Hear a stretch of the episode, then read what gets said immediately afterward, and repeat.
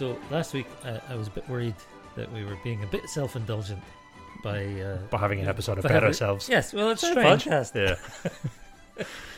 Um, and um, nothing that's happened in the past week has done anything to disabuse me of that notion. Nah, except I should say thank thanks. you to yeah. all the listeners for um, for like really positive feedback about it. It's been Yeah, thank you. And, um, when we were recording it, it, it I remember thinking at the time that it was terribly self-indulgent, and then when I listened back to it, I was like, actually, it, it, that may be the case, but it's also quite nice to have a chance to really try and dig into some of that stuff Mhm. that we talked about. And Yeah. so it was lovely. So thanks again to Jerry McCaig for coming in and doing that. with Yeah, us. Legend. Thanks, man. Yeah. Um, and I went to bed that night with sailing southwards from Rathlin Island rolling around in my head. I felt like I was on a boat. I once got a boat to Rathlin um, to play at a céilí, me and Tony Murray and a couple of girls who we used to sing with, Margaret McShane and I think it was Clodagh Murray, uh, Tony's sister at the school, like I was about 15 or 16. And Yeah.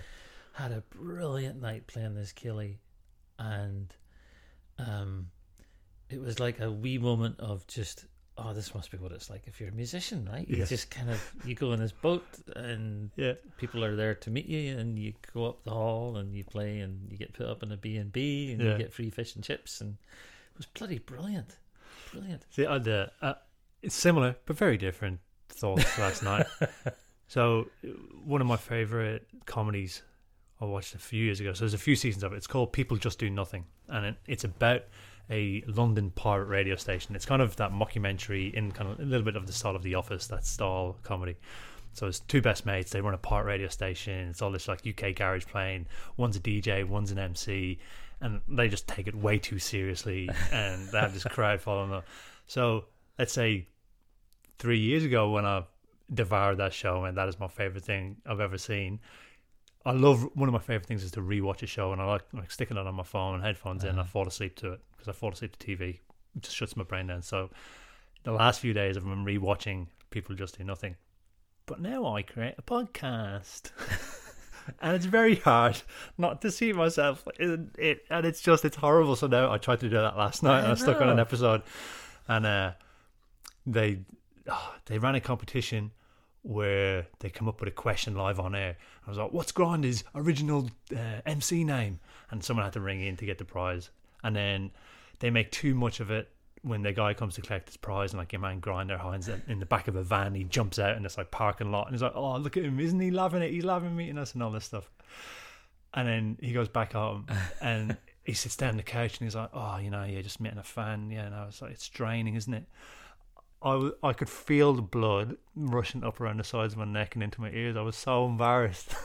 what are you doing having a full episode about yourself? All that to say, thanks again to everybody for listening to it and giving us such a lo- lovely um, feedback about it. It was brilliant, and we really enjoyed it. And we won't be doing it again for another 200 episodes. So, today's guest. Today's guest is Liam Bailey.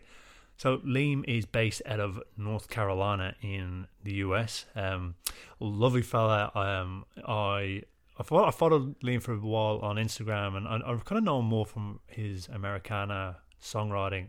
And I actually didn't realize how much interest he had in Irish music and what role that played in his life. Anyway, we've got talking. We kind of said Let, let's actually sit down and have a chat about it in that meantime, then too, I'd heard this other interview he did on another podcast, completely um, unrelated, and I'll put a show. In the, I'll put a link in the show notes, and uh, for that, it's uh, really interesting stuff. Anyhow, I think you're really going to enjoy this. Liam is a much better player than he, I think, he would have let on on the phone with me, and I love this chat. We get into some really interesting areas in here. I think a lot of stuff that myself and Dom obviously resonate with us. Yeah, and I, I think of it as um, perhaps one of those um, slight detours that we like to take from time to time that actually enriches the overall Mm-hmm. enjoyment of the journey. That's the school bell gone in the background. That's the bell for the call out for Patreon. So the, format for what me and Dom are doing here is staying the same. It's still a free podcast, and some of you are legendary enough to put your hand in your pocket and chip in and pay us for the work that we do. So first of all, uh, like when I say thank you, thank you to our current patrons. You are the ones at this stage making it possible and not just possible like you're the reason that we show up each week knowing that you know this this thing is working if you are back again for another week and you can possibly afford to help out to chip in, please do head over to patreon.com forward slash Blarney Pilgrims.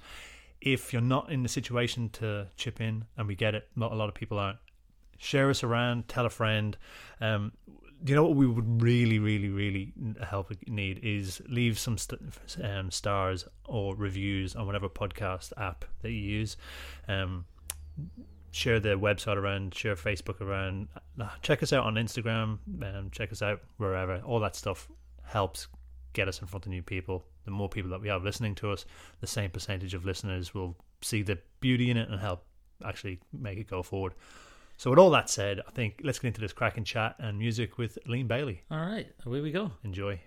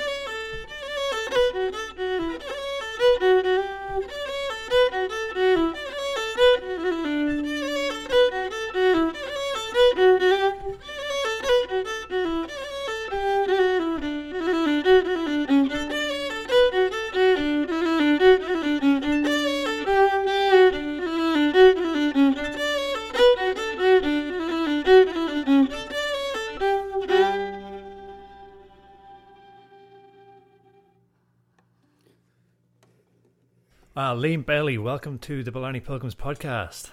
Thank you so much for having me, Dom and Darren. Uh, what did we just hear there? Um, that was Castle Kelly's, which is an old uh, tune, and then there was um, a tune called Brelidian that I like uh, because I'm into modes and it's new. I'm very into some of the new compositions. I love the old ones. I love the new ones. I know there's a connection there, of course, but um, those are both modal tunes, and modal tunes are what catch my ear. Uh, that was uh, the second one was John McSherry wrote that uh-huh. one, and uh, I think he recorded it on a record that he did with Bob, Bob Roseman called Six Days in Down, and he also recorded it on another project that I can't remember.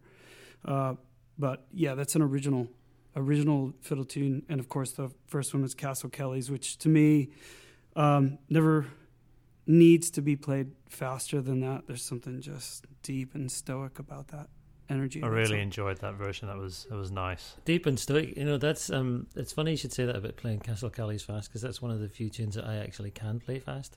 so like, yeah, it rolls off the fingers.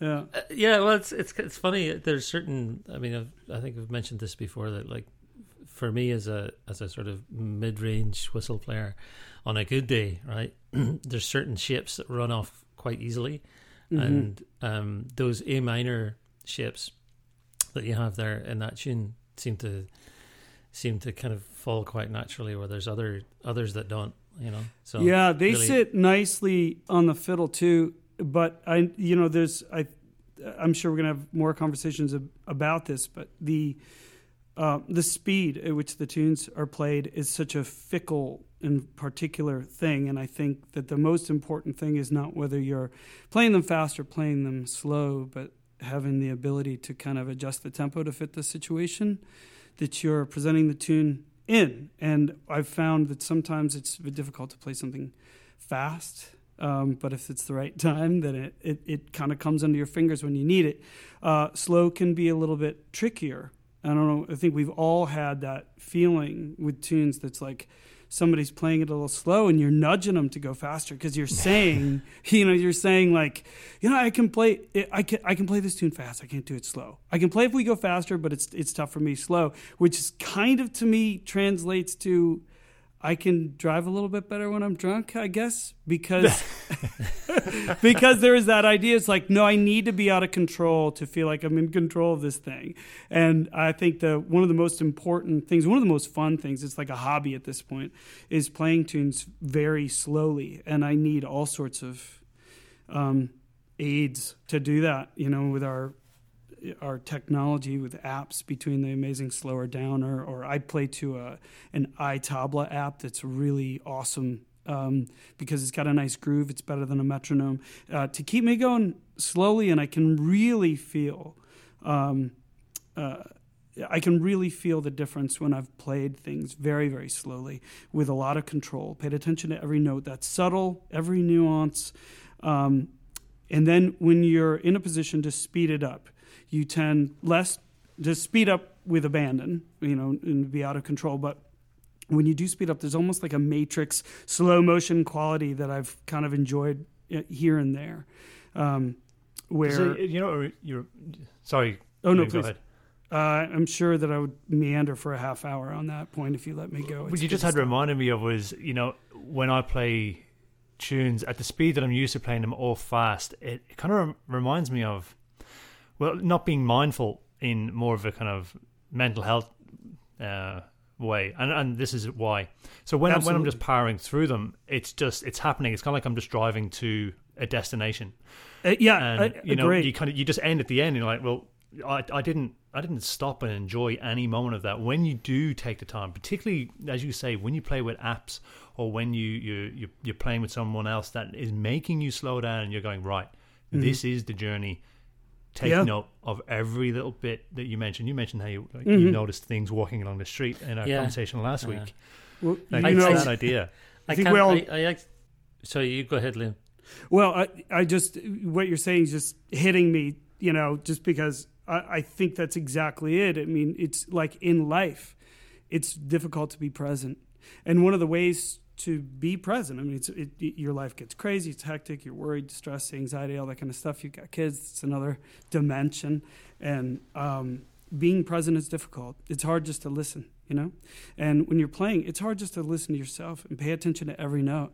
Like you're like it's hard to pay attention to every word when someone's speaking to you, so you're hanging on it and finding enough meaning to be able to send it back with just as much. And it's hard to do that. I mean, it's really hard for everyone to do it. Mm. I'm I'm I'm still um, about two minutes back in the conversation thinking about um, when you mentioned uh, driving with too much alcohol in your system. Not yeah. that I've ever done that, uh, but I guess the parallel would be like you know when you're driving and you see a cop car in the in the rearview mirror, Oh yeah, and suddenly every movement is like yeah. that, that, that so so there is something like that happens to me sometimes when I'm playing right where I'm, I'm so, certain times when you become super self-conscious and then you you're, you you almost can't move for it you know and then suddenly you realize you're driving at 10 mile an hour yeah, and your headlights are off. yeah, Yeah. it's just uh, yeah exactly yeah so uh, Right. And it was never about speed, and it was just about the headlights the whole time. Uh, yeah, the, the uh, and I think that there that feeling is important. I think it's important for music to have abandon, and it's important for music to have control, and being able to toggle in any way necessary. Granted, I mean to have control over abandon is almost the abandonment of abandon. Um, right in a in a way, but it is important to be reckless and enjoy that and feel that. Uh, But the antithesis is also just as important to recognize if you want to be a dynamic player. I guess get that most fulfillment out of um, having these tunes under your fingers. The, the idea that we can we can be dangerous and we can also kind of really be in control sometimes and enjoy this somehow archaic order of notes. This this this. Uh, the, the, the fact that people have been playing it for millennia, or what seemed to be in the cast in the case of Castle Kelly anyway. I don't care how long it's been played or in the milieu or how it's been passed around. I just know it has, and it might as well be thousands of years for all I'm concerned. Um, and uh, that requires a certain amount of care and a certain amount of abandon. And um, it, it it doesn't sound like much when I'm saying it, but that's just how I feel about it. No, it makes sense. It's a, it's a nice way to think about it. The, the other thing I wanted to ask you about that set is you mentioned that the other two were, you, you said they were modal Yeah. tunes. Hmm What what is it about the modal tunes that kind of attracts you? Like I know for me in, in old time music, it's definitely something that I. Uh, Should, can I just ask as well, like be, before you answer that, um, can you give me a little one-liner on modal? Just Okay, so modal is uh, if you do, do you guys play the piano at all? no, a wee bit. All right. Well, you know you know you know modal tunes. Modes are used; they evoke moods. A lot of great, you know, a lot of great guitar riffs are modal. But if you sat down at the piano, let's talk about Lydian. That's that's such a moving mode. Um, so let's just talk about the white keys of the piano. I'll speed this up. I don't want it to be boring for anybody, but um, if you played from a C to a C, you'd just Mhm. using white keys, you'd have what's called an Ionian mode, which would be the major scale that we all enjoy. Um, a to A, uh, you'd have the uh, the minor key that we all enjoy, um, and now if you go to the other keys, you, you guys know, uh, especially man. Uh, you guys know plenty of Mixolydian tunes. You've heard that mode, right? Mixolydian. hmm You know I've tons heard of of it. Right. So if we have that flat seven makes it Mixolydian. So if you were to play Yep. G to G on a piano, but that makes it different from that makes it different from Ionian, the major that we all know and love. And once you get into that flat seventh, there's a whole new world that opens up. Things sound darker. Things have a different quality to them. Now, if you get into Lydian, Lydian would be like starting on F and playing all white keys. And that would give you kind of like a sharp four. So you'd have this sound.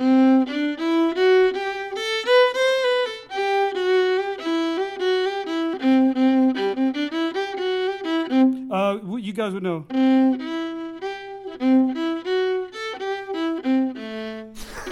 right, Simpsons. I think I've heard would- that one. Yeah. Yeah, Simpsons would be Lydian mode. So mo- we don't we don't always use them. Sometimes we use them and don't know that we're using them. But a lot of the tunes were written in modes because a lot of the instruments were written. Um, A lot of the instruments were designed to not necessarily. They weren't made to play post bop jazz. You know, they were made to play to work in this this kind of this Aeolian matrix that if you started on a different note, you'd get a whole different tune. You can play around with this, and it's really, really fun. It's you can, So- you, yeah. Go ahead. Yeah, no, that's that's really fascinating because um, in the McSherry tune that you played there, that first melody phrase absolutely hooked me. Do Do you know what's funny too? Because I think that you have said what I was going to say in a different way. Every time on my banjo, when I tune it to a modal tuning and I play tunes, you always say just, just, just you know, the weird kind of tune, like the Yeah. weird chord stuff that you do. That's it. Like Dom always asks me, could I just do that? He doesn't know what he's asking me for. That's exactly what that mode is. That's Yeah. a modal tuning on the banjo I'm using. Right, right. So you, I, I knew within you, you have a love for it as That- well. That's interesting. Yeah. Yeah.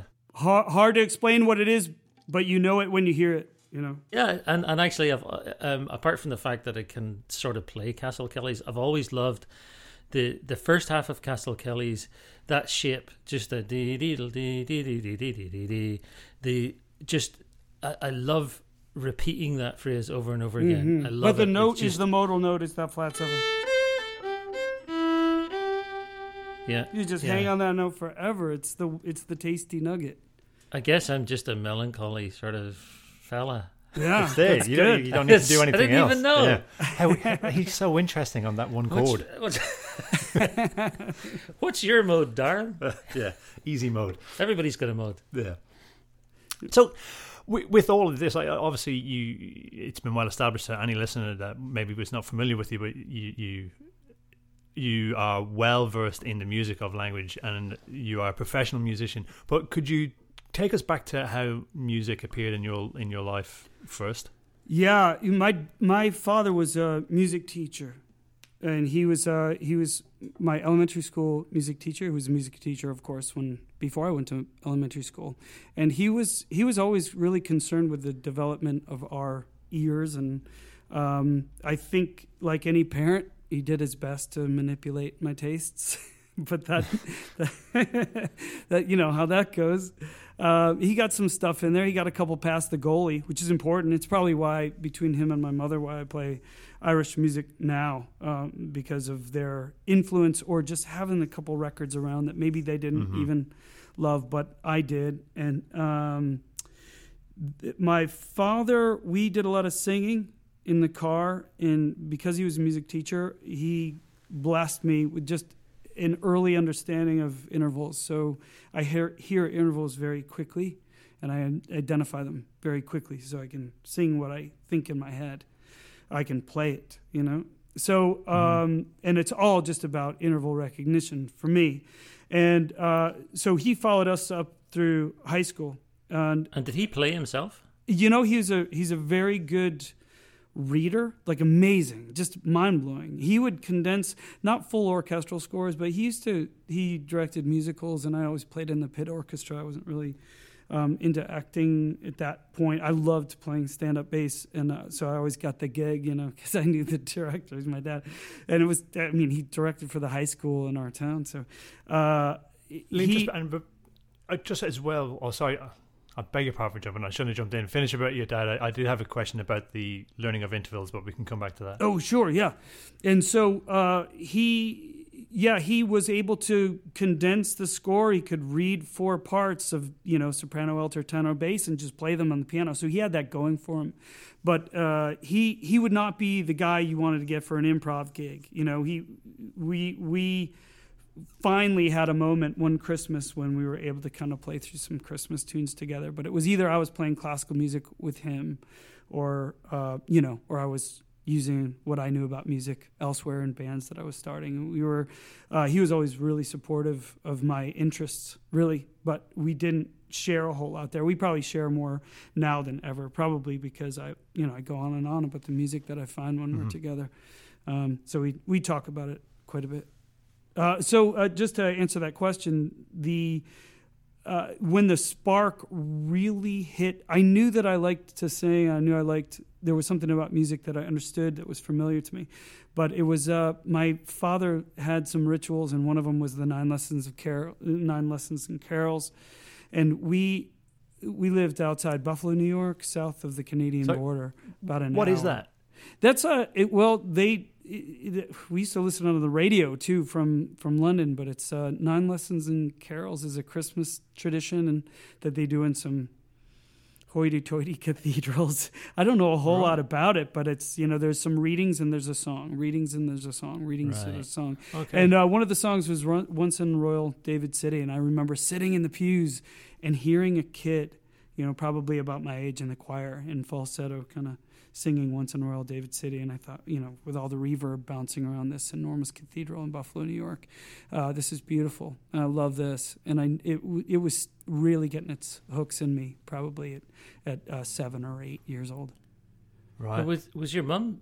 Is your mum musical as well? You mentioned that. Uh, she she would sing. She really enjoyed singing. She had a great appreciation of music, and she'd be more responsible for bringing me uh, to Irish music or making that accessible to me uh, than my father. My father was good, great with classical opera, a lot of exposure there. Certainly always accessible when it came to theoretical questions, but the folk side of things that came from my mom, from you know like John Denver and Judy Collins, but of course. In the record stash, there was just a Bothy band. There was a Na Fili record in there that she got from her Irish friend Flo that um, used to sing to us when we were little. So I remember that, and that was that was not only my earliest exposure to Irish music, but some of, that was around the time when I was getting my, or the hooks were getting in me, I should Uh-huh. say. Na Fili. That, so you're the second guest we've had in 76 episodes who's mentioned Na Fili. The first was Kieran O'Grady, um, the concertina player, who mentioned Oh yeah, um, who mentioned going uh, uh, um, finding a, a Narfili tape. Do you remember? Do you remember No. Darren? And listening to it in the car I and do. just being like, "This is incredible." Oh, yeah, yeah, it's yeah, pretty so- raw. Like it's it the the the record three was the one that we had in my parents' album you know, LP collection. You know, it was just called Na Fili three, and had a very it just had a blackened record cover with just these, you know, these three silhouettes on it, and it's very raw recording and a lot of it is just three people you know there's a flute player they actually were multi-instrumentalists but they would do what is most attractive to me is when you know two or three instruments just play the melody beautifully together. That is Uh-huh. my that is what rocks me to my soul at my age. And um, that there was a lot of that on that record. And i remember it feeling so old and so important. So just something that sounded like it was older than anything that i could conceive of. It's funny how, I, I- for me, when I think of how how I used to think about the music and the really sweet, lush productions that, on paper, you would think this is the easy route in. This is the hook that's going to get Mhm. anyone into the music. Really, never appealed to me that much, Yeah. and it's the it's. And it happens today. It happened last week. It's the really raw albums that just like aggressively grab you and say, "This, I am something. Pay attention." Like the, y- y- it's so strange that that it's these raw albums that seem to barb up people. They, Yeah. they get in you, and you're not leaving you. And it's the sweet ones, which on paper should be the ones which are your entry level. But it's I I wonder why these records just wind you so hard and keep you wanting more. Yeah, that's that's uh, like um, I I have a real push and pull in my personality that's reflected in that, right? Because I I you know I, I like I like movies with quite simple narratives, and you know I like kind of clear narrative structures and things. But then there's also part of me that is just forget about the narrative yeah go the Peter go the Peter Greenaway route. You know, Yeah. just have a have a Well, I- naked man covered in paint walking around. You know. Yeah, I think there. Are, I think there are those times where you you know you want to do the deep vi- the deep dive, and you're really going to get pulled in in your walk at night. And I think there are those other times where you, well, and I think of when you say sweet. I mean, there's a lot of ways to go, but I think we all know exactly what you're saying. And I am the same. I've got a push and pull thing too. Sometimes I go for that. Uh, one of my, I don't know if you guys know know the Peter Areada series that he did with Yeah. Queven and Martin. Have you heard those records? No, actually, uh, uh, no, I thought you were going to go somewhere else, but no. You have got to hear those records. It's just them playing the melodies. Every once in a while, one of them will do a spacey sound. There's no accompaniment, no chords.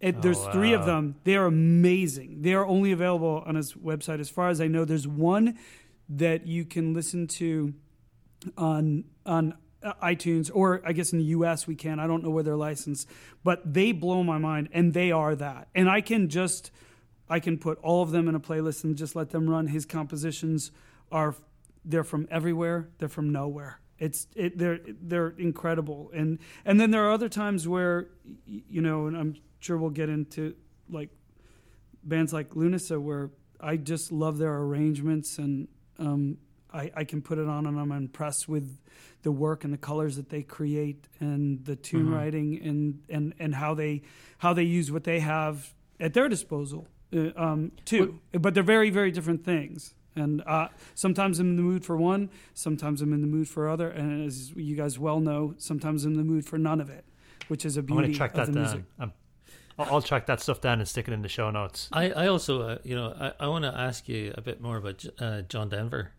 Oh yeah, Um, so, um, uh, speaking of, of sweetness, because I think there's something about some John Denver that is is more than the sweetness, and I just I, I think that it's easy to miss that. Um, some of his early stuff has these beautiful recordings of acoustic guitars that Mhm. absolutely captured me when I was young, particularly the the first very simple acoustic version of "Take Me Home, Country Roads." Mhm. I remember hearing the acoustic guitar and that ding ding dung, dung. It is really solid. I don't. You probably know what exactly what I'm talking about. I Liam. do. That Mhm. that um, I just loved it, and that it was so so lovely. Mhm. So, anyway. well, I mean, yeah, just just that quick note about John Denver. He, you know, there was what he became and what he was, kind of different things because he had a depth um, and a, a, a very dynamic edge that had, you know, a real shadow side to it that was very easy to see for me, even in his face on an album cover. But sometimes it was just fun to see him bounce around with the Muppets too. That's Yeah. that was that was that was a great part of him.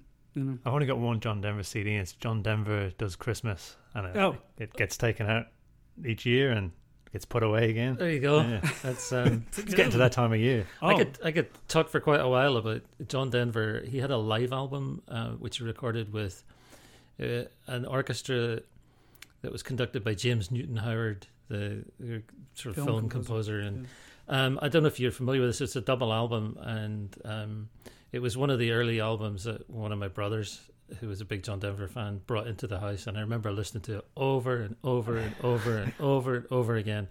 And there was the songs, and then there was a few very orchestral, quote unquote, bluegrass style Yeah. tunes in there too. Right. And um, I just, I totally loved it. It was brilliant. So anyway, Well, yeah. Uh, yeah, sorry, I got to do it. One more John Denver note. There, I, he he was he was there. There's he became a pop. You know, he became an icon. But a lot of stars, and he was absolutely a star. Couldn't really just pick up a guitar and do something transformative, and he really could. He was a musician's musician, and he was also a star. There's not that many of them, in my opinion. it's it's, it's kind of it's interesting. Like, I just. I don't know the, the the routes that someone takes, like him, for instance, right? So, so he starts off, and and the fact that he becomes this, he becomes this synonymous with, for me, these middle of the road sappy duets with yeah, uh, Placido Domingo and stuff like that. You know, Yeah. it just You know what you should do? You do me a favor, because I'm sure there's going to be other people like me who know enough about John Denver to nod along in a conversation like this, Hmm. but don't really understand what you're talking about in terms of his his journey. So, Deep what, what, what, where did he start? Like, what? I don't mean like let's do a full deep dive on John Denver, but like, what are you talking about? Where did he start and where did he end up? Like, what is this transition that you're talking about? I feel like he started. Well, you'd know better than me, Liam. Probably. I mean, I know just from the album. I, I mean, I sort of chart his his career through the albums that we had in our Yeah. house, right? So there was an early greatest hits that had a very yellow and green cover. uh, The UK version did anyway. It was kind of, and he's sitting in a field of daisies or something with a dog. Mm. Yeah, okay, I just have And it, it's kind of, and he's kind of big, smiley, like the sun's shining out of his face. Or Lovely something. hair. It's just like, um, and that had like poems and prayers and promises and all these kind of, um, all his sort of established kind of acoustic classics. But there was, I mean, I guess for me, I, I remember talking to my friend Alex Campbell at the time about this as well. It's just like we would just get very excited if we could hear this the squeak of somebody's fingers on an acoustic guitar string. Yeah. Like that was exciting to us, you know. And so like hearing these really beautifully recorded acoustic guitars was like was awesome. Yeah. You know. Mhm. And then, you know, and also like, you know, there's melody and harmonies and they're easy to but they're did he shift to- into something else? accessible, right? Yeah, it's accessible. I, Yeah. I guess did he shift into something else? He just became He became a he star. became he became an icon actually, like Yeah. like you're saying, a particular kind of icon, Liam. Mhm. Um, but I'm not exactly sure if I could say exactly what he represented. To me, he represented some kind of oversimplification, uh, sentimental. Mhm. Yeah. Okay. Um, yeah. his legend almost became larger than maybe his output too, because like I would know, like I can relate to what you're talking about, but really I don't know much about his music. But I'm s- Yeah, I can hear the name John Denver and go, okay, I get I get it. Like, Yeah, oh, all right, yeah. so that's all. well, sense. in a lot for of mine, it, we would have all been young, you know, and I was I was a kid, and a lot of what I know about him, we forget sometimes was was marketing plan, you know, and what I know of his story was from that uh, Firefox series, like uh, that that kind of was a biopic, but not about him, but it was about him. One of those things where he played the character, but it was a different name, but it was really his story. Um, and it was just that idea of that him coming from a very simple place um, with a couple chords and you know achieving a stardom that that kind of brought him down in a way. So that was the story that it told, and that's what I remember from a kid. You know that that, that doesn't really tell his story, and and none of us could. But it, he's a he's an interesting person to talk about for for the reasons you know that we're talking about.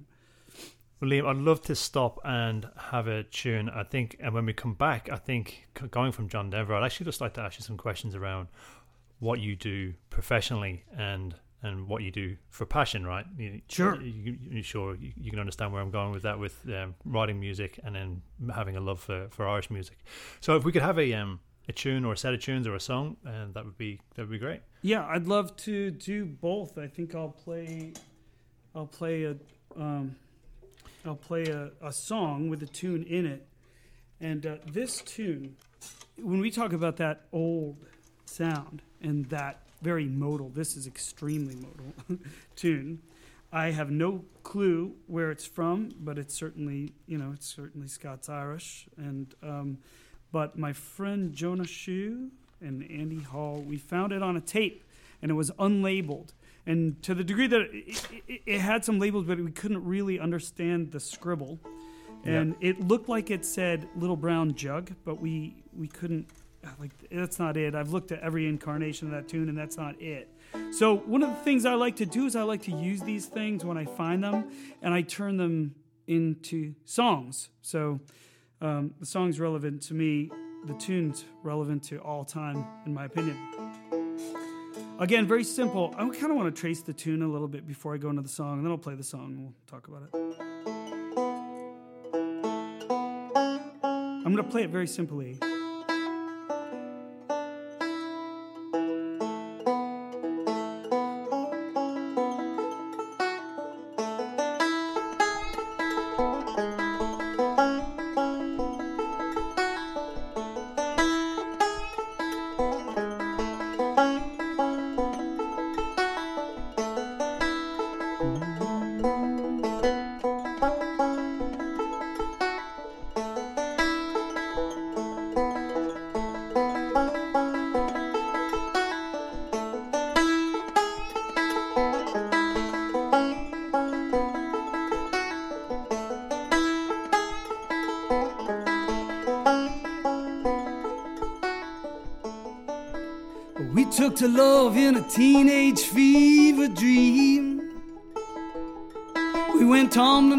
Each other like sneakers in a washing machine. Ten different kinds of straitjacket crazy. We were poor, young, and pretty, stupid, and amazing. Well, that's when you learn that you're better when you're not alone. And that's how you know you've been hit with a two bird stone. A two bird stone.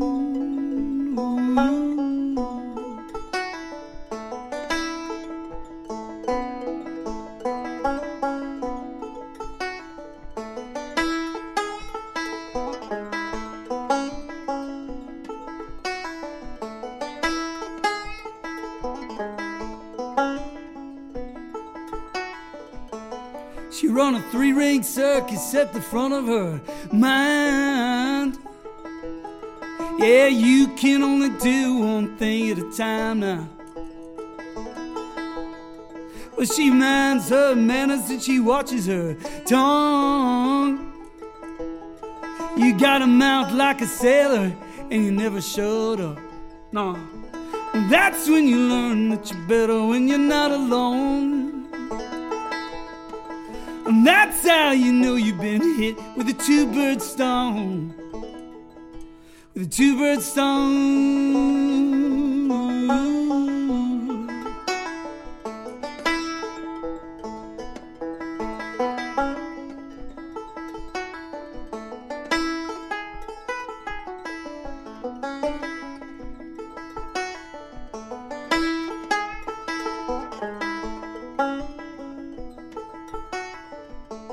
She liked the finest things and the five stars and the high class. You like your beat up wheels and your bare feet in the tall grass. Well, she bring the sunshine, you bring the pain. Oh, she like the yin, you like the yang. Well, that's when you learn that you're better when you're not alone. And that's how you know you've been hit with a two bird stone. Yeah, that's when you learn that you're better when you're not alone. And that's how you know you've been hit with a two bird stone. With a two bird stone. Ooh.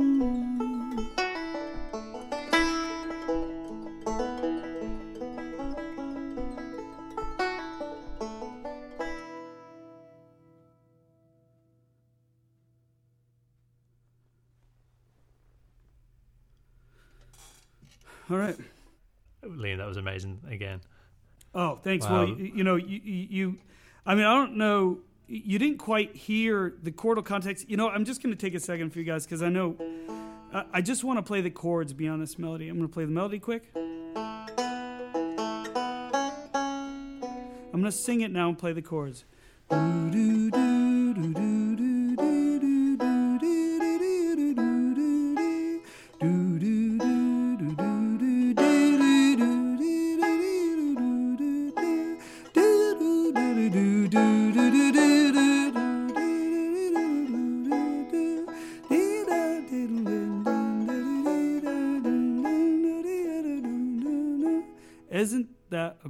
tune? I just I could Mm. play it for an hour. I just love it. The tape that you you heard that on, what, what instrument did you say it was? Was it a fiddle? It was it was a fiddle. It was an old time string band, but it was super Irishy. There was a lot of crossover. I think they were doing a dance. There was a lot of yik yakking in in the background, and we could barely pick out the tune, but we sort of obsessed over it. This is a long time ago, and um, Where did the tape come from? uh, sorry. Where where did the tape come from? It came from my friend Jonas Schu's dad, who collected this kind of stuff. He was out in Boise, Idaho. We were roommates at the time. The the dobro players from the, the or Andy Hall, who played the tune with us, he's from the Stringdusters. Uh, he's the dobro player for the Stringdusters. If you've heard of them, the Right. infamous Yeah, String yeah. Dusters. Yeah. So we were roommates, and um, you know we would find tunes like this, and a, a lot of them ended up in my back pocket. This was a long time ago, and. Um, uh, th- that one never left me. We called it medieval for a long time, just for fun, uh, but we never got the name of it. Which I'd love to know. Uh, You know, some people don't know, but I liked, especially when something hits me that sideways. Usually, we were talking about Castle Kelly. That name is just great for that tune. You know, if it was called Saddle the Pony or something, it just wouldn't be right. It's Castle Kelly, and it's a place I'd love to, you know, visit, not alone with a crowd. And then is it is it chicken or egg with the two birds, two birds stone lyric? Is that Uh, oh, oh, because of my band. Yeah. Yeah. It, no, it, it, it uh, that was that'd be egg. Uh, I guess. I guess. okay? Move on. Yeah. So the the band name was there first. My the bass player's wife used to use the term.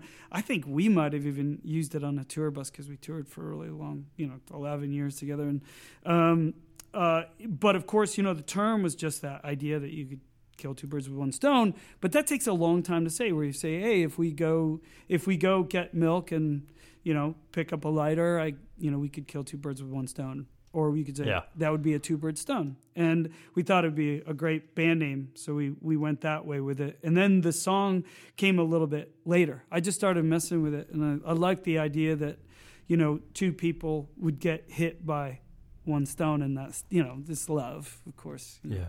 Yeah. So then, Liam, when we were chatting earlier on, we we were kind of looking at your um, your trajectory as a as a musician. And I know we, we kind of dropped off when you were still quite young, but maybe if we kind of jumped forward a little bit, for the last number of years, you've you've been a professional musician. Is that right? Yeah, yeah, and and that that that is interesting. So maybe we could get in into that, and then I could what I, what I would really love to talk about is how Irish music was trailing alongside the entire time. Absolutely. Yeah. Um, and you would never know. you would never know unless I told you. It's always been, it's so peripheral that I have no work that I've done, that I've recorded, or you know, I just, it's been, but it's been a real love. It's been something I've been cultivating unwittingly. It's been a, like a complete indulgence. It's been my happy place and uh, shared with a few other people, mainly one um, that I've worked with for a long time. So uh, I went to uh, I I went to school abroad and finished high school in the Netherlands, and I came back and went to Berklee College of Music in Boston for film scoring, where I met uh, one of my closest friends, uh, this guy Chad Kelly. You'll probably hear his name quite a bit. Uh, the we we met at a summer program when we were you know 15 and 16, um, and uh, met back up when I got back from Europe, and um, I did my film scoring degree. Uh, college wasn't a hoot for me. Uh, it was a difficult time in my life, so music was compromised horribly. Uh, but I kept I kept a hand in, and I didn't, give up. Uh, and then, but I did hide, and, and the place that uh, I I hid was in post production, and I went into commercial music, and uh, I worked in the concert office at Berklee for several years um, with that dark thought of, hey, I should be playing music, you know, but not really taking the risk. So what was holding you? to- Sorry. to do that. Uh, So when you, you're working in the concert office, what, what do you mean by Oh, that? I was working in uh, in in the office that booked the concerts, the pro shows, the clinics. I got Got to it. meet a lot of really cool people through that job. It's just me and one other guy. Mm. He was a great mentor, and he really honed my tastes in music and matured my sensibilities in a, in a lot of ways. Um, but uh, I avoided performing when I had to do it. I would sweat and really panic. It was uh, it was a tough one, uh, but I, I pushed through that. Uh, had a couple bands that I enjoyed after school, but had to had some opportunities to start a company outside New York in Fairfield in post production, and took it and went down. It was with two friends, and they were both working. Uh, one was working uh, in Connecticut, and one was working in New York City. Uh, they're both great friends, and uh, I came down from Boston. We moved into a place and opened a studio in a Victorian house to do overflow um, work that these post production houses couldn't handle at the time. It was pre 9 11, not much pre, but it was pre. And um, we got into that shenanigans and we were doing commercials for, you know, everything from, I feel like we spent a lot of time on Barbie and Mattel and Gatorade and the Jaguar commercial and tires joys. and stuff like that. Yeah, and it and it was because I think we were friends and we really liked to do that. Um, and at the same time, we were we were learning how to play these instruments, but we were really catapulted into it when we were when when 9/11 happened. We were inundated with work. We did World Cup soccer. It was one of the first gigs that we had, and it was sequenced orchestra, and that was all done by Chad Kelly. Uh, but we were finishing the production end of it and wrapping that up, and we When, when you say World Cup soccer, were you talking for a video game or? For, no, it was actually for it, it was music for the U.S. airing through I think uh, ESP in New England, I believe. I'm not sure. Yeah, yeah, yeah. That's how we. Uh, but it was a package that they they had started. I came in, we started finishing, we worked, and you know, 9/11 happened like the 11th day that I was there. Um, we still had work, but it went down to nothing. I had to start teaching um, right out of the gate, and uh, that that ended up being transformative and very important part of my life, and it got me over my performance anxiety pretty fast. Um, but at that Can I- time, the work dried up very quickly, um, and uh, as a result of that, you know, we started busying ourselves with um, some, you know, proof of concept for some production involving acoustic instruments, and we got into learning some tunes together. And uh, you know, it started out with the easy ones, and um, we we kind of enjoyed sitting around and figuring this stuff out for ourselves. We didn't have much guidance. We had the recordings and um, and a little bit of time in between calls from producers to do a remix of this or write this differently Yeah. or you know it, we would sit there and wait and we would play and then wait for the call and then jump so Can I just ask you a quick question? Like, Yeah. I, I realize I'm jumping back and forth here, but it, it, hopefully it'll, it'll all make sense. So, so you mentioned there that you went to high school in the Netherlands. yeah So how did you end up in Europe? What was going on there? Like, um, just to sketch in a bit of travel with your no, family. my, my mother had Alzheimer's. She was diagnosed at a very young age. We I don't know exactly when she got it because, of course, there were years leading up to it. We saw um, aberrant behavior, you know, and bizarre things, but we didn't know what she had. She was when, by the time she was actually diagnosed. I was in my early teens, um, but I mean, we have memories as far back as when I was seven and eight year old years old, um, seeing that some of the behavior was was different and we didn't quite understand. And you know how life is; it's things have to be loud to to get everybody's attention. And by the time uh, she was diagnosed, uh, things were things were moving pretty quickly with her development in the disease. And my father, as a music teacher, had an opportunity. She was also a teacher at a school, but she had lost her job. Of course, it, wasn't. It didn't make any sense for her to try to teach. It wasn't working, and um,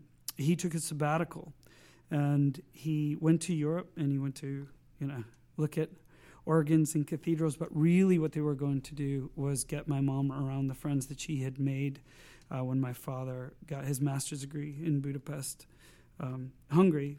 When I was three, he got his master's in uh, early childhood development and music, and um, they made a bunch of international friends there, and the Netherlands served as a hub. It was close to her friend who's Irish, um, and uh, my they and my one of my father's close friends from Ireland as well, and uh, they would go on little trips around Europe together, very often leaving me on my own in an apartment at 15 and 16 years old for a couple days at a time. It was amazing.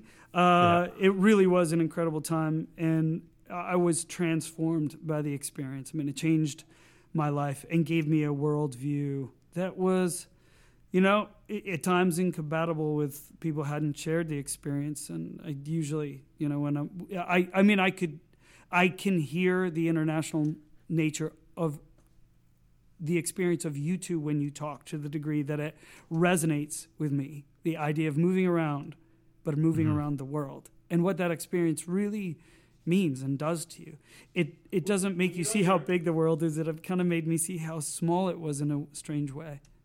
Were, were you um, so when you were in the Netherlands? Were you literally on your own in the apartment for six There were there years? were times. I mean, it, I don't think I think the longest period of time was maybe two weeks, and there were neighbors watching me. I was to find out later, right. and I was pretty good. I was a good kid. I wasn't really getting into too much trouble, What, but how, I, how did I that, had great. How did that friends and- feel? how did that feel? Like was it? It, felt um, like did I feel abandoned? Well, not not abandoned. No, just. Um, well, yeah, I guess. I, mean, I don't know. Oh no! I mean, I, it it? didn't feel like Ferris Bueller's Day Off either. It just it felt it felt like they could trust me, and I and that I wanted to be trusted, and I had these incredible friends that that really honestly, if you tracked my grades, my grades just shot up when I went to Europe because I I ended up in an international school where there was a premium on good grades. You know, and all of a sudden I realized like, wow, I thought it was cool to be a slacker, but it's actually seems to be, you know, it didn't look good. So I, I worked harder there and I felt Mm. like I, I learned a lot about integrity. And granted, not because of the Dutch per se. I mean, I was at a IS, I was at an international school, so it was really the fact that I was surrounded by people from all over the world, and realizing that our experience was shared, and that our experience of you know winning and losing and heartbreak and um, suffering, elation, all that kind of stuff was something we were all going through, whether you were from Nigeria or whether you were from Singapore or Ireland or Hmm. wherever you were from. And how were your how were your mum and dad during this period?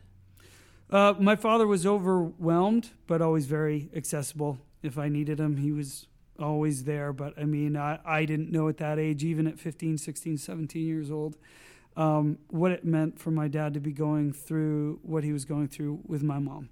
It was, my mom was not insured because there was a, there was a pre-existing condition clause, of course, and the insurance that they had as teachers. And Alzheimer's was just a fuzzy area because people didn't get it at her age. It was very rare.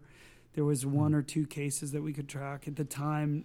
Uh, You know, now people there there are records of people getting it in their twenties. But so my dad was really on his own with with this, and he had us to help. I was a little more sheltered. I have had an older brother who was in the trenches a little bit more in terms of her care as the progress um, worsened and um, you know he he struggled. Uh, we we talk about it. He's happy to talk about it but he doesn't want to spend a whole lot of time on it.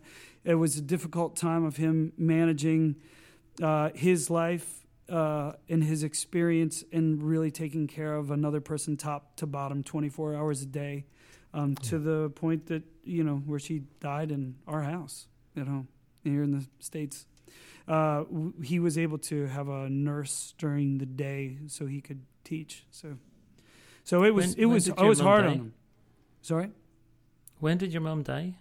uh, I by the time she passed I was actually 26 years old so it was a long time of you know this this care was you know well over 15 16 17 years Yeah. of real interactive in the trenches care that she needed. Again i i i know that i was i know that i was sheltered from it a little bit.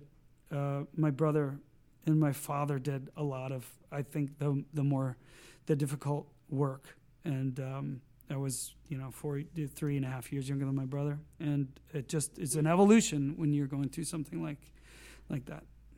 Were Were you able to to talk to your dad much about what was going on, or was he able to talk about it? I don't think so. I think he knew he didn't have the right audience to get what he was feeling across. There's no way that I could have understood, and not because a 16 year old couldn't. It was just maybe this 16 year old couldn't.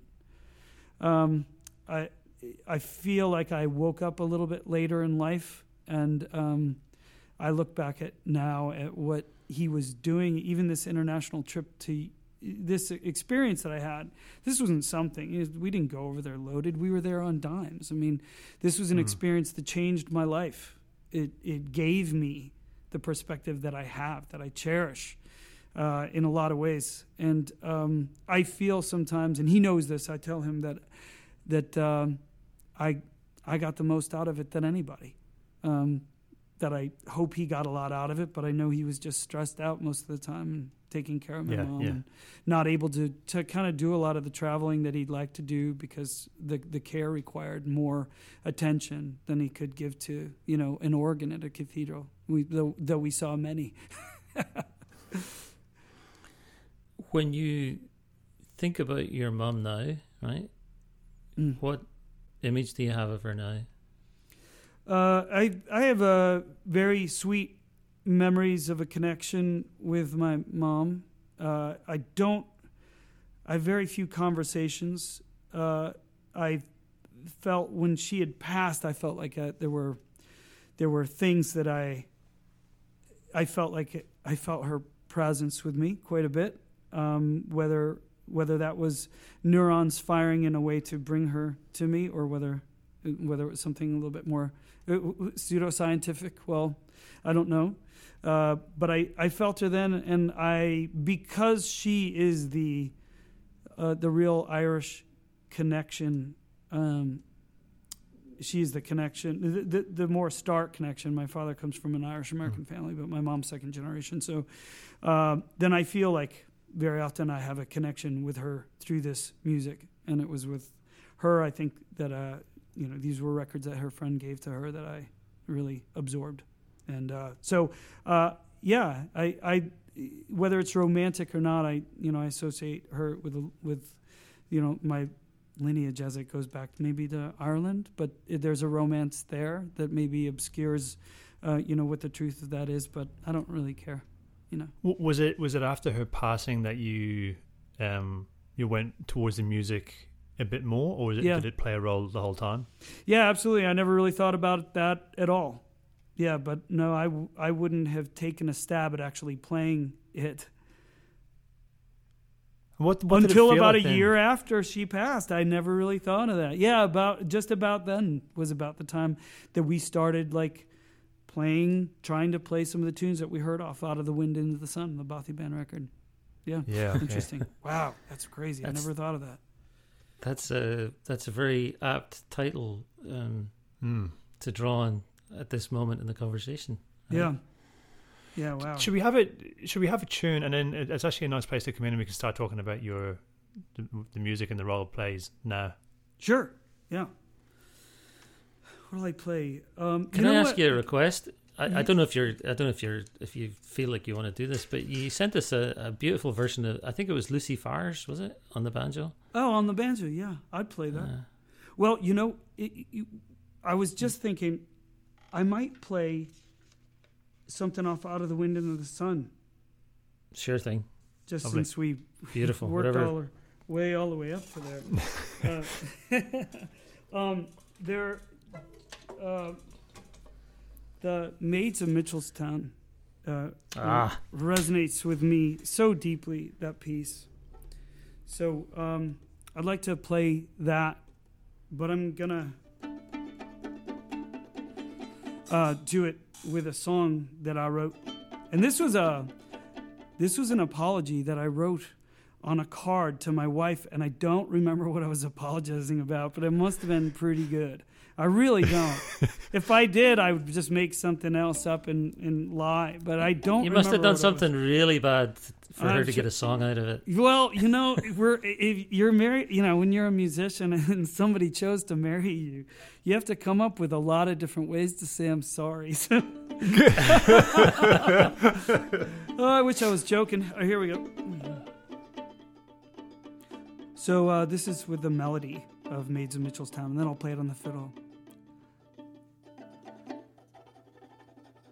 There are times I know you see,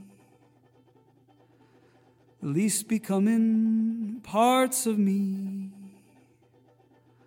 I wish I knew this going in. I would have been much humbler then. And had I known how it could be, I might have changed my history. I remind myself that I could break the person I most celebrate. I'd finish wars I hadn't won, and I'd do the work I hadn't done. I'd make it so you'd never see the very broken parts of me. But now we're here, and still I know there's nowhere else I'll ever go to build a life on faith and hope and fix the things I wish weren't broke.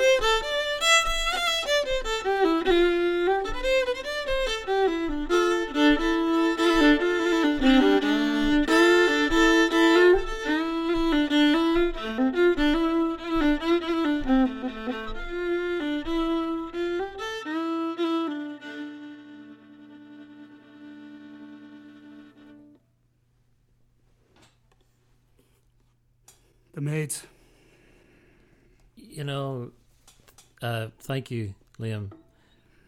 That is got to be one of the single most profound tunes in the whole of Irish music for me, anyway. And I Oh, don't it's such a like. I'm sure cut. you can explain it in technical terms, but I I have no technical explanation for it. But Nor do you need um, one. I feel like I'm diving in and out of the water in that, and it, I'm I'm going up and I'm going down, Mhm. and it's just there's light and dark, and there's um, it's just it's so amazing. The turns in it and the harmonic turns in it are Yeah. just so incredible. So thank you for playing that. That was that was really fantastic. Thank and you. you can hear it. It can be harmed, so it can be chorded so many different ways. Although I think it's hard to beat what the Bothies did with it. Be, that those chords were just great. I guess it's probably Mícheál that did that and Mhm. chose those. But those are pretty unconventional chords to pick, um, and it brought it to another level. And what you know what they did was they carried it down the stream, right? I mean, they took something that probably just had a drone, of course, um, and made it uh, accessible in a new way. And then what I would probably do if I were to perform this is probably kick a drone and do it right against the ground, uh, right against the drone, you know, the whole way, just because we've heard it, we've heard it the way that the Bothies did it. But I love that it's it, it's so malleable. You know, it's yours. That's what these tunes are. They're ours to shape. They're ours to share. And we forget that, right? There's always the there, there's always going to be somebody who's like, no, it's got to be done this way, and there's a way that it's done, and there's a certain way, and then there's there's got to be the keepers. There's got to be the crashers. You know, I, I there's certain tunes that get me at a particular moment, and I feel like I could fit my whole life into that tune, oh man, me I- too. and I feel like I could fit my whole life into the colors in that tune, right? I feel like I'm about to cry now. yeah, it's it really that, it's that major lift. It's that major Yeah. section when it goes into this bright spot and then it brings back. I don't know about you guys, or I know you talk a lot about um, it, what it means to be Irish or not, or what, or who cares, right? I mean, there is that that, that feeling, but there is very often, you know, that I uh, man, I don't know exactly what the word is, but that that moody, brooding um, tone is not sadness. There's a there's a depth to it. There's a I think pensive is a better word Yeah. because it's thoughtful. It's a moment of reverence that can be uh, that can be slow and it can be minor. It's almost in a way that you know you don't have to perceive, right? Um, something occurring is either positive or negative if you can give it the 300 year glance, right? I, and I know I'm getting a little cosmic here, but the idea that this this slow sweeping minor tonality does not have to be seen or heard as sad right and that's why Yeah. i think life is that same way too something that happened here in your life that is sad of course all it takes is a little bit of time to realize that there was some advantage that came out of that disadvantage some incredible light that was a result of this this sudden change or this this um this this thing that you didn't want to have happen to you or somebody else and um Well, that you Yeah. reminded me of the the Curiosity Hour podcast, which you did uh, um, a few months ago, and I know the crossover from that podcast and our ones are probably very very slim. So, if you don't mind, I'd like to ask, ask you about that with relation to what we are just talking about and music.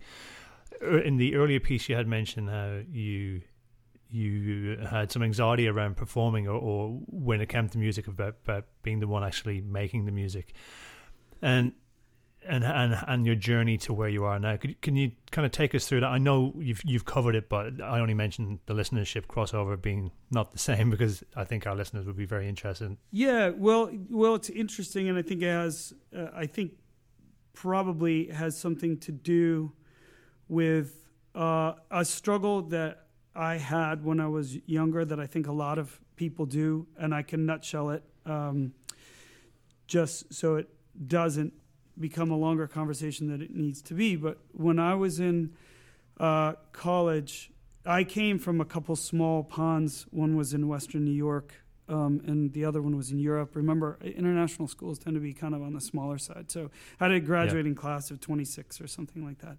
And um, the uh, being a musician there, I was the best. in the least in my mind, there, or perhaps the only one that was doing anything like what I was doing.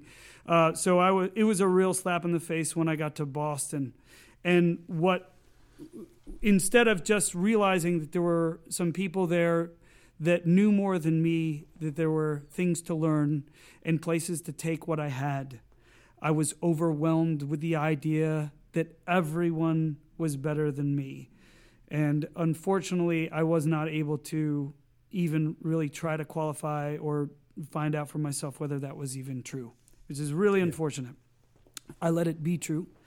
And uh, it it spun me out into a pretty deep depression. And at that time, it was not anything anybody talked about or knew about. I didn't even know.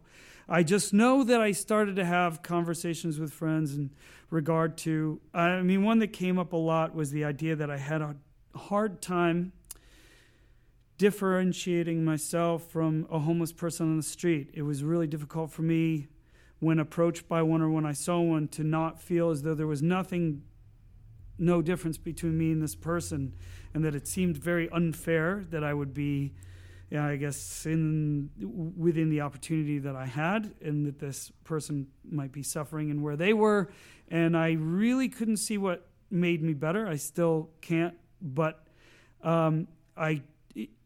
I was a I was black and white thinking as opposed to going a little bit further with it, um, and so uh, things got progressively worse. I, I got rid of instruments um, and took jobs um, to make money to live in Boston and put music on the back burner.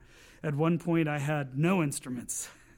and we, we, how are you referencing the good times in your mind in, at that time? So what I'm asking there is that when you were at a stage when you felt you were the best, yeah, what, yeah. When, when, you were in this depression, what was the memory of being the best like? Where where did that fit in? Freedom it was the idea. It's a it's a mistake we all make. I mean, if you find yourself with a feeling that ah, oh, like I really want to get back to when I felt this way, it's a trap. And I had that. I, I had this feeling of like I remember feeling free. I remember not caring whether people were watching me when I played music. I remember just being so free with it, not caring about the rules. And mm-hmm. it became this idea that I that I needed to find some way back to that, and that's absurd. And I mean, it's it, it, it's nobody's fault for thinking that way. It's just not the way time works. Uh, we move forward through things to become better versions of ourselves, um, even truer versions of ourselves. And if going back is anything, it would be getting to a core part of you that you never really lost. It gets mm-hmm. confused with, you know, parts of our brain that were never really set up to receive information in the doses that we get it. Uh, if we see an onset of depression and anxiety today, I don't think it's any mystery why. In fact, if you aren't overwhelmed with the amount of information coming to your head and a little confused by it, I'd wonder if you were paying much attention at all.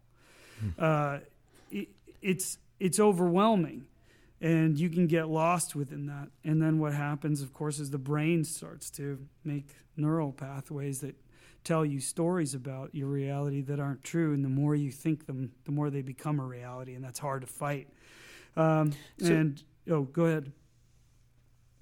So, so w- when you're there in college and you're going through this, like, how does that manifest in a particular day?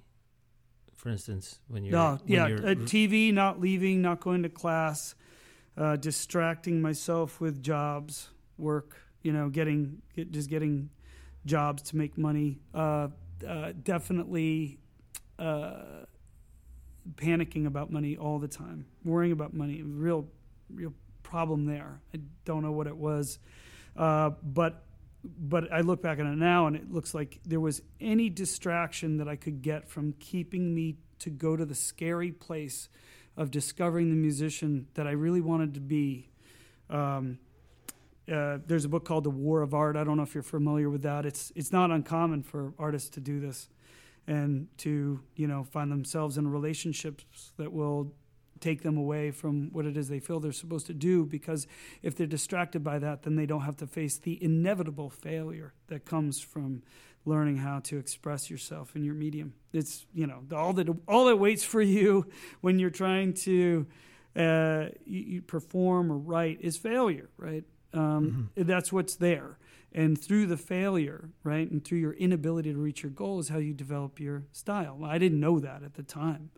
Um, at the time i just thought i can't do what everybody else can do and i just kind of I, I didn't know I could do it the whole time. Actually, I had a lot of tools, a lot of tools at my disposal, and uh, so I, I wasted a lot of time distracting myself with whatever I could, um, and uh, w- um, I went deeper and deeper into a place of withdrawing and distancing myself from what I wanted the most, and that was music and becoming. Uh, there was a lot in between me and feeling free with my creativity and Yeah. my ability to express myself on an instrument. And um, so, uh, what I was shaken by a psychedelic experience uh, on psilocybin mushrooms, and I didn't talk about it for years and years, and now it's very and now it's a very cozy place for people talk about it all the time. Uh, but I, I, uh, I would, I was given some mushrooms by a friend of a friend, and uh, hanging out at a arboretum, climbing on some trees. I sat by myself for a long time, and I was shaken by the interconnectivity and uh, the way I felt myself in the universe, and the fact that I was inextricably intertwined with every single thing in it. And um, But you were, were you just you were just wanting to have a good time, or were you were you looking No. at some kind of No, I mean, I was, I, I didn't know. I just any kind of distraction from the pain that I was feeling seemed like a good idea. Yeah, and I guess Yeah. there was a part of me that was kind of feeling the giddiness, the idea that I might just feel something different, or you know, um, somebody had them and it didn't matter to me, so I, Mm. I took them, and uh, it, it like really shook me out of my cognitive Kansas. You, you really, you know, you you really don't have a choice if you. Uh, if if you have that experience, you're you're going to go for the ride. You're not going to come out of it going like I didn't feel anything. You you you will, and and now thank God there are uh, you know all sorts of credible studies and uh, legislation in, in place to make this experience and this opportunity available in a safe clinical environment for uh, sufferers of you know you know clinical depression and anxiety but and more importantly you know post traumatic stress disorder and things that Mhm. really keep people you know things that in between people and feeling free. And it it um, there's uh, recreation uh, doesn't really have a place in it. It's not the kind of thing you want to run back to you know be like hey i think saturday i'll do that. It's not really that kind of experience. So you you, Mhm. you all might have maybe experienced it so i i don't know. But for me it was uh, transformative. I've had a couple few a few others um, and they they helped me. They changed my life. They made me who i am. Uh, they made me more altruistic more connected uh, made it easier for me f- to forgive. Empathy is very easy for me it it it can almost get in the way uh, it certainly doesn't help in the marketplace. I think you guys probably know what I'm talking about. yeah um, so, but I'd rather be here with my heart the way it is than where I was, and so I'm really happy for that. And that being said, I guess I, I I'd hate to be having this conversation without knowing that you know one or both of you know what I'm talking about. yeah completely. Yeah, yeah. It- Um, like, can have I- you had an experience with them? I've I've I've I've dabbled in in all sorts throughout the years, and Right. I've always been terrified with um with psychedelics. I I, I was. If anyone that listens to this knows I was big into techno, and what comes with that is. Oh yeah, yeah, that would be a terrible and place to do that. yeah, don't do that. But I, That's I, a bad like, place I, I would have, I to would have, see it. I would have had MDMA for for years, and like, I remember during those years wanting everyone I know to do it with me, so they can feel that amount of empathy. Mm, yeah, And- yeah. But what I- like I've done a lot of reading and a lot of listening about um, psilocybin and and then um, more kind of synthetics and stuff because I, I MDMA, yeah, yeah, yeah. They, they, that's a big one. They they do a lot of therapy with it. I don't know if MDMA, see, and the reason I'm bringing this, I don't think the MDMA has the long-lasting. Um, I, from what I can see, from so listening to you, and I'm trying to put like a a timeline on how long ago this was. So how, how long ago was that? Your your experience? Oh, uh, my first one was uh, man. I mean, jeez, 1998 or 97. Right. So this is so this really feeds into my my feeling, right? So my feeling about this is that with things like psilocybin, they tend to have the the awakening or the the the shift that you have last for years. Unfortunately, I think with MDMA, it's a very profound shift in the moment, and I don't know how long that lasts in in in shaping your personality down the road. Mm-hmm. You know what I mean? Yeah, But yeah. um, I think as a like from the like talking about now and the, me as a a non-drinking alcoholic, th- uh, I'm still very intrigued by doing something psilocybin, but the just the psychedelics has, has always freaked me out because I, I've I'm sure as most people that smoke pot, you smoke too much and you have a green out, and paranoia has always been a part of my personality, and Sure. I think the the the tendency to lean towards depression, right? So like like yourself, probably the tendency to have those negative thoughts about yourself, and then when you add a drug where you don't have much control over your Mm. your thought patterns for a while is terrifying. So like definitely years ago when I was getting high, it was horrible because I could I would just devour myself. The, the the I can see with psilocybin that there's an uh, there's a window of it being transformative, but there is the percent, you know, that it's not going to be great for you, and who knows? Can can I ask you, Liam? Um, yeah. When you when you talk about that particular transformative experience, I mean, how did it manifest for you? Like, was it was it a period of months afterwards where you start to feel like you're coming out of it? Uh, no, it lasted for a long time. Of course, it turned my head so hard that I couldn't help but wonder, you know, how soon I could or should go back to feeling like what what I felt from it. And uh, this this guy Chad, he's the guy that plays accordion in Two Bird Stone. We ran that company together. We, you know, he's one of my closest friends, and um, he he was with me the night we did it, and we couldn't stop talking about it. He wasn't going through what I was going through per se, uh, but he was feeling a lot of it, and he faced a little bit later, which we would work through together. So we worked through a lot of that emotional stuff together. A lot of, you know, a lot of those conversations about how to deal with, um, you know, our existence as it was, some of the disappointments we might face, our expectations not kind of meeting what we what we would have wanted, uh, and um, so the any time that I went back, it was with him, and there were maybe three or four just doozies, and we we'd read enough to know about set and setting and do it responsibility, mm-hmm. or do it responsibly and as safely as possible, and we would never Yeah. have gone to a party or anything like that. We were always secluded. We'd always have a whole house at our disposal where we knew we could Yeah, you know, we could have the space. We knew what to do. We knew to give each other the space. We'd spend hours apart, and uh, that's how you do it. You have to kind of sit and listen, feel that. So we did that three or four times. We might have, you know, maybe broken one of our rules twice. I think I remember one time walking down through the city of Boston uh, in that state, um, probably a little bit reckless. I don't think it was dangerous. It just Mhm. it- it- you're kind of missing you're missing the experience at that point. If you're taking a psychedelic and going to a party, hey, I don't know, maybe you'll have something great happen, but the internal stuff it needs to be uh, approached in a sacred way, and it needs to be approached with a little ceremony, even if it's just you, um, Mhm. having respect and um, maybe a little astonishment at what you're what you're receiving. Um, there's there's yeah. So Did you know then that you, uh, as you start to heal from the depression, did you know that that was happening, or was No. it something that? Okay. No, I just know now. It was like years later, I would hear people talking about depression and anxiety, and like, oh, every single symptom was exactly. It's like I didn't know.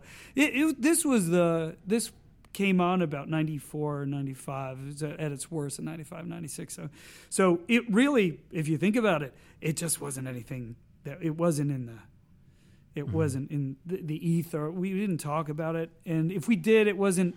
It wasn't on the. It wasn't on uh, Letterman. You know. Wa- Yeah, yeah. yeah. It wasn't on Conan O'Brien, and that's what I was watching. You know, I was, I was just watching network television and not really exposed to any any of the tools or technologies from you know anything like from yoga to you name it. I was so far away from anything like that as as someone that age at that time would be as far removed from anything that would have taught me anything about self awareness or anything like that. So I had to kind of find that on my own. Our my parents and your parents, probably generations, they they didn't have anything to lean on in that way. So I feel very lucky that we have ways to deal with some of this stuff. Our parents just bit down on the stick and did it.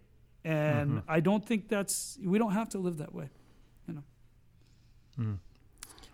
I can definitely relate when you're talking about that not knowing enough. I think with my drinking at the time, I just I thought that was the norm, which you would have. I think that episode I spoke about that you messaged me on on excuse me. you messaged me on Instagram, and I could I could tell that had resonated because you Oh, it's that feeling of you- presuming that this is the norm, and it's unfortunately not until you're past the precipice into the new norm you kind of get to reflect over your shoulder, saying, "Holy, holy shit! That's that's actually not what any of this is about. That's not that's not a reality that you have to live Yeah. on a day to day." Yeah, well, I found that when you when you shared that, you preempted it with the question as to whether you should, right? As anyone would feel that. It's like, Mm-hmm. should I be talking about this? I don't know if anybody cares, but of course, like when you hear it and you have the distance and that objectivity to someone expressing something like that, it's it, it's kind of funny that we talk about anything else.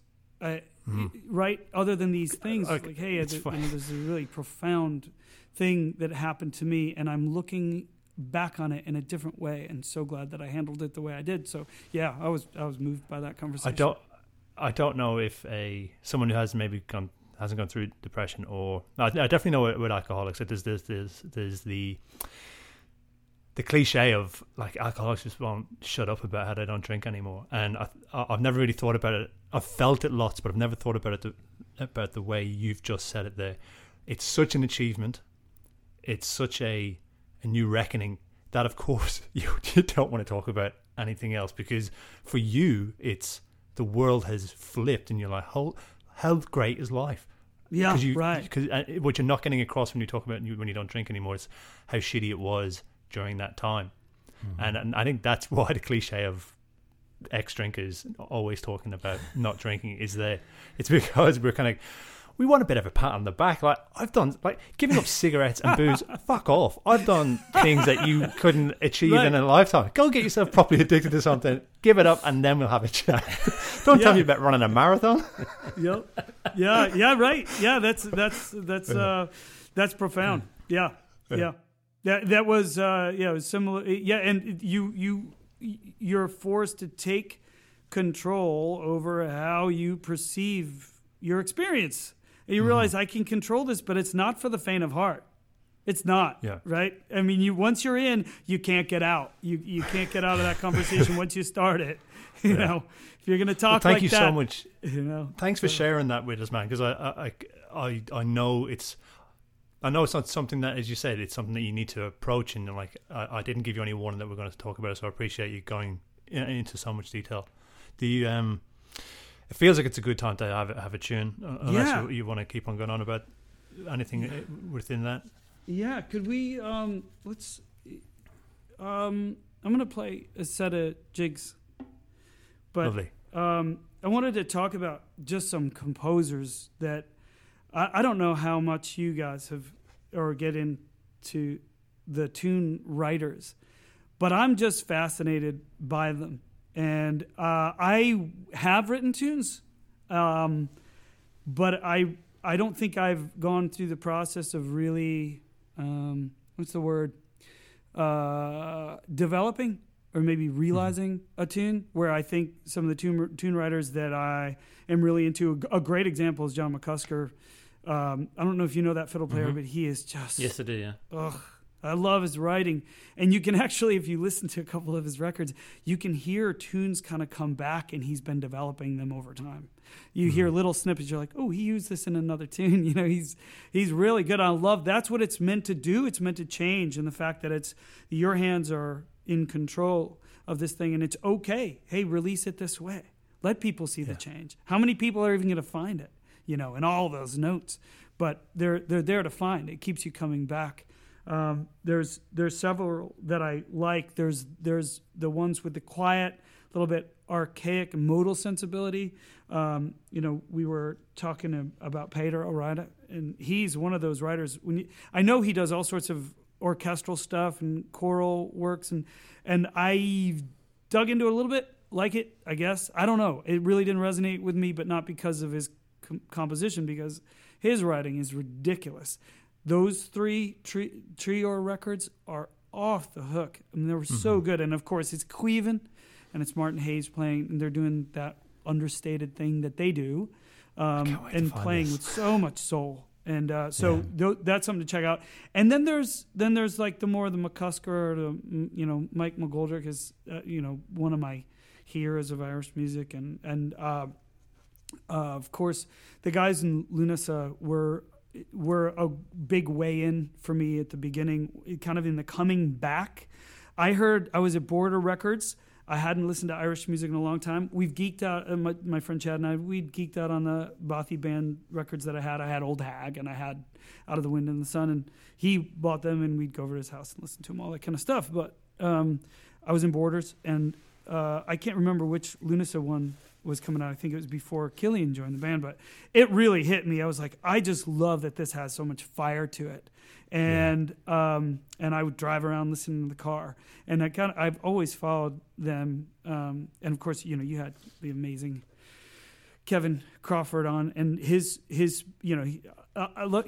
I love him because of his his spirit, of course. His ability mm-hmm. to ornament is really remarkable.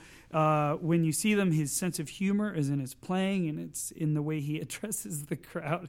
It's everything yeah. with him. But then you look at Killian Vallely, Vallely, I guess you'd pronounce his name, but he is the brooding guy you know and i love that brooding nature. And he it, go, it comes into his song his tune writing is exquisite. I think it's been a development too. His his tune writing has just gotten um, is just great. So i'd like to play one of his jigs and i'll play uh, into an older jig called a awesome. okay. Thanks dave. Sporting pitchfork.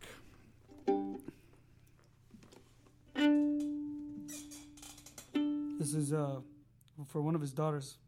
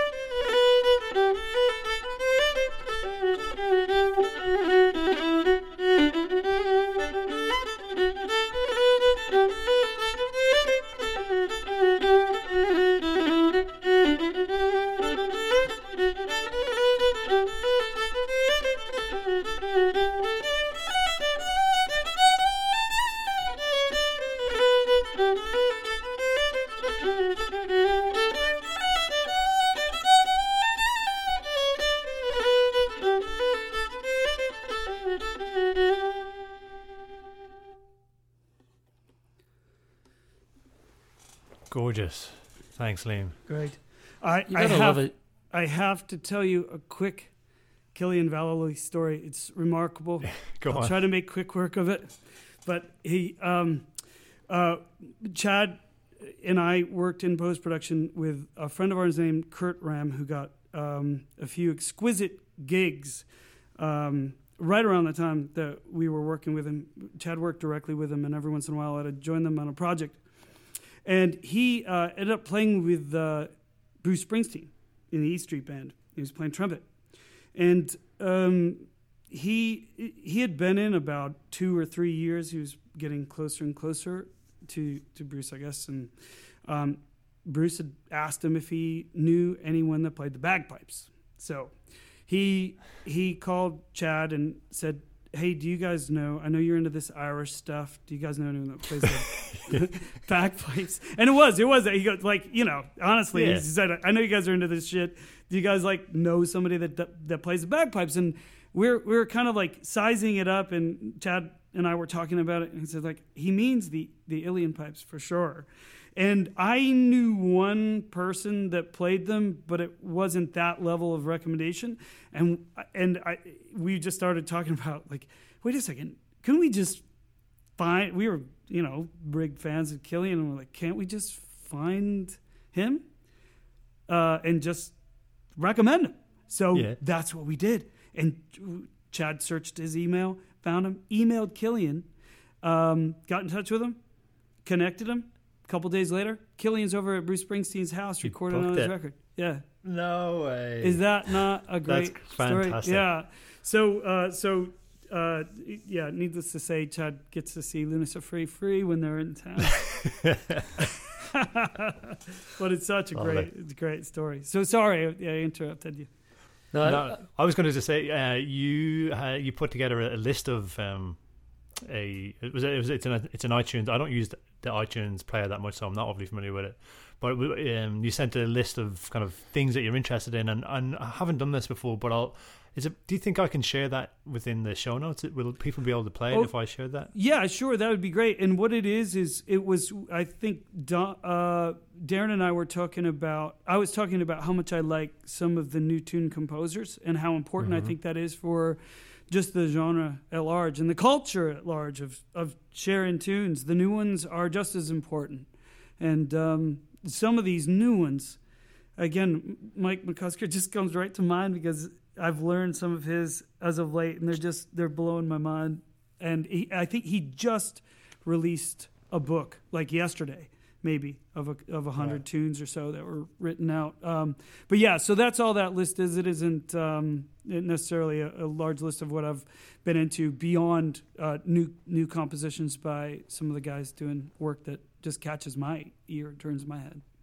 No, it's a great playlist, and it's just great to have that that spread in, in one place. Like it kind of made me think, gee, like what why haven't I why haven't I why haven't I done this before? Like to get what a, tar- a, topic that we're talking about and put it in one place, so it's easy to just dip in and digest it and kind of get up to, to speed with where we're at. Because there's so many things get thrown around, and it's very hard often to put it all back together again. Yeah, I'll ha- be happy to forward my findings in the future. I'm always, I'm always looking through the pile, always Thanks, whatever man. I can find. I love it. so um, sorry to pull us back to something that we've sort of moved on from, but I'm I'm really curious about not the moment, but the sorry when you come out of your period of depression when do you start playing again like do you remember Uh, yeah, with yeah with my uh, with my friends who I ran the company with. There was an engineer, great musician, Brian Sargent. Um, he- he's just one of those guys that I man, I got to get in touch with this guy because I loved playing with him so much. And it, it, another story, but we we haven't spoken like 15 years, and there's no that we love each other. We it's kind of been we texted a couple times. We kind of like the fact that we haven't talked. When I get together with him, it's going to be a pretty good party. But the um, he and Chad and I we would start to play there. So that was the beginning. Then I started to write songs.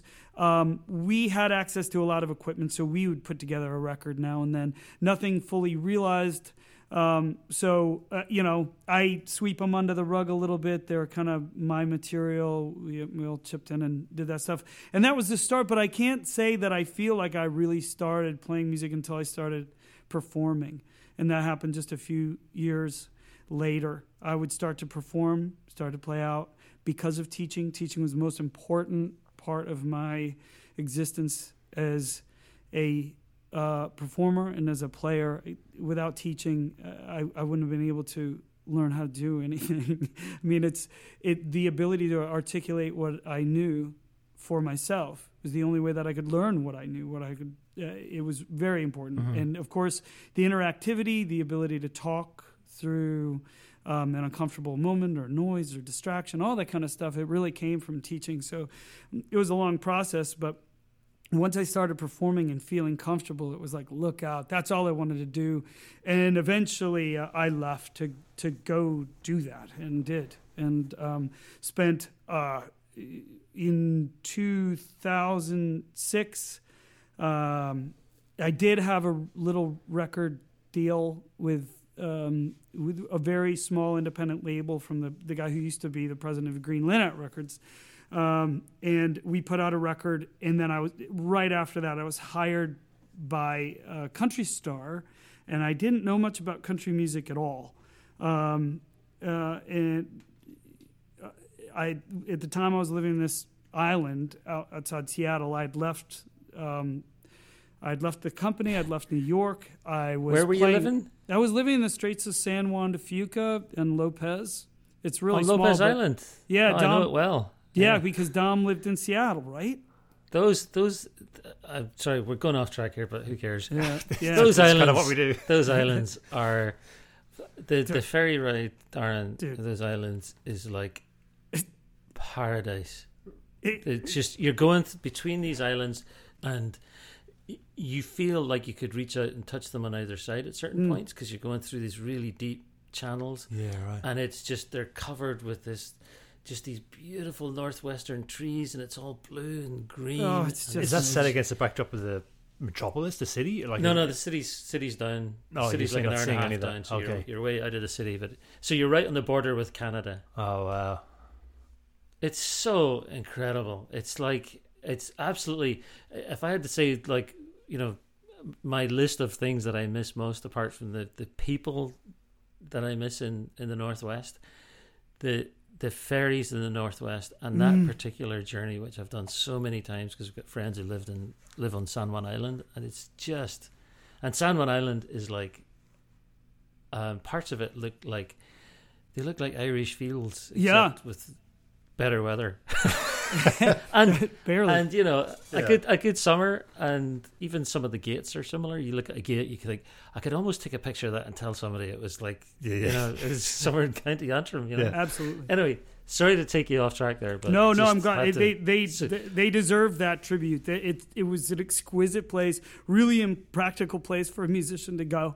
But it yeah, was, I was gonna say, it so was- like, oh well, you know, it was really it was I I, I was I went there really for a relationship, but I also needed I also wanted to get away from where I was musically, and uh, hmm. and I was I was just. I I was ready for something new, and I knew it would do it. I, I feel like I do that in my life. Like I just try it. I tend to. well, I won't take long to get there, but I've done it other times in my life where I've just kind of left where I was to the degree that was comfortable, and it it's developed. It helps me develop the trust in the universe and the fact that, you know, it's it's if you're paying attention and and being responsible and taking care of yourself, it's hard. It's hard to mess it up if you're really working at it. So um, I got a call from a guy that I used to do a bunch of session work on Martha's Vineyard, uh, and we did several projects together. It was a great bass, bass player named Judd Fuller, and he said, "Hey, listen, I'm with this country guy. He has a number one." Right now, he's looking for a guy who can sing high harmony and play fiddle and banjo and guitar and piano and all that kind of stuff. And uh, he wants to check you out. You want you want to come um, to Nashville? And so uh, I just packed a couple things, brought a fiddle, and mandolin, and uh, I went and took the. I got there. I toured with the band for two two weeks or so, and uh, had a conversation with the artist and he said hey i want to keep you on and do you want to do this and i said yes and i was with him for 11 years thick and thin Wow. um, his right hand guy uh, uh, in radio tours from you know from red rocks to uh, radio city music hall to afghanistan to wherever like uh, it was it was really tremendous you know i got a chance to play in front of you know through the festival season 20, 30, 40,000 people a day would be very normal and developed a real sense of the stage and what it meant to perform. I had, you know, whatever contempt that I might have had for, say, the the way American country music was coming across to somebody who had an international experience, as you can imagine, um, Mm-hmm. it was gone immediately when I saw there was a culture that you know deserved respect. And if Mhm. you hear you know what you might consider just a dumb country song, try to write one. It's you, it's really hard. It's so easy. It's almost impossible. I like to say, but I actually want like this might be something that for you is so pedestrian, but for I was speaking to Don with this is so interesting. So you're you're a ri- you're a, uh, a writer for a publishing house. yes, very correct? very recently though. I, I just signed my deal. Uh, I just signed my deal a month ago. But So what does it what look does like? yeah, what does the deal mean? Does that mean like they say, okay, you write us twenty songs a year, and we Yes. give you twenty grand or something like yes, that? they So is yeah. it So you get an you you get an advance, but then it's you it's not whatever song you want to write at this point. It's really important that you focus um, your writing at uh, particular artists, products, all that kind of stuff. You know, it's a job like any other, but uh, I'm well suited to it, and the there it's a real co-write culture. So you know, you're always being put with different people to write. Um, So how does that I, am work? Only, I think- I'm only shin deep in it at this point, but from what I understand, there's a there's a a, a wave of co-writes in my future that's just kind of just never ending, uh, and I look forward to that. I like the connection, and I like writing with people that I don't know. I like writing with. A, a Can I can I 10-year-old can I zoom out on the industry just for a second? Yeah, Maybe it's just me who doesn't understand, but so I'll ask anyway, just in case there's others who don't. What? So you are one of the cogs in the wheel, but like for a song to get from ideation, so the the artist ideation to hearing it on the radio, what's that? What's the line look like? I don't think you can draw one. As you would imagine, there um, there are a lot of different ways that that lightning can strike, um, and a lot of ways for it to happen. But what would be the I guess I think the industry norm is that a group of writers from two to four will get together and usually bigger names, people getting attention. They could be artists as well.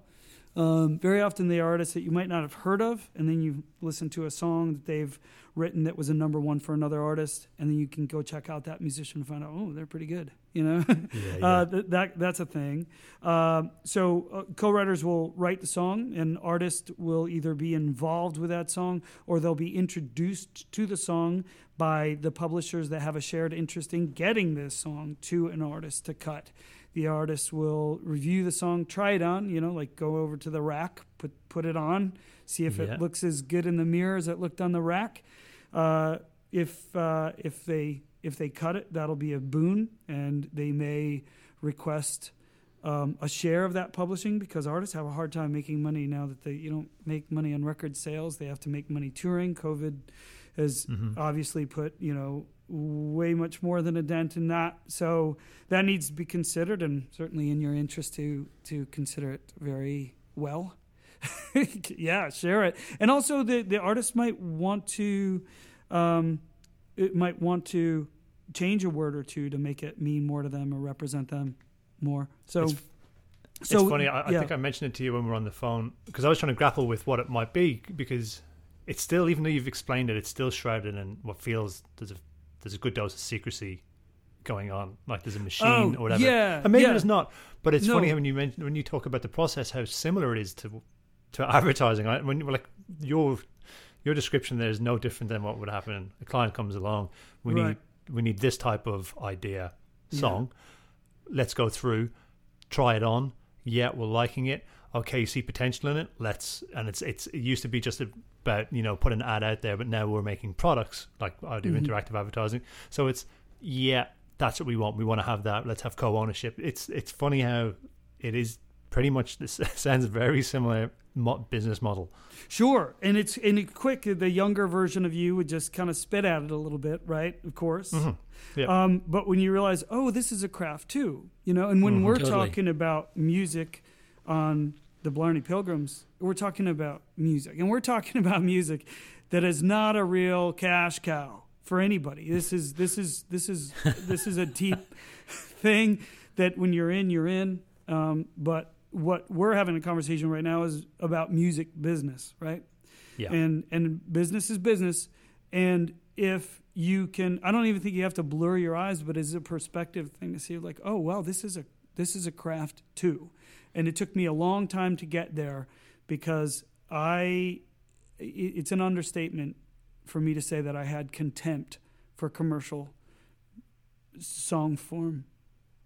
When It I was was tied up with your younger. ego. I mean, yeah, of course. Yeah, right, right. Yes. I had to get over myself. And now I realize like actually this is very difficult. And taking the shot is fun. You know, it's cool to see who I am here. Let you know, I'm trying on clothes too, right? And Mm-hmm. uh, it's one thing when I'm in the garage in my happy place at 11:30 when my kid and my wife are inside sleeping and I'm playing my fiddle tunes just on my own in my garage for hours while I have a beer or whatever.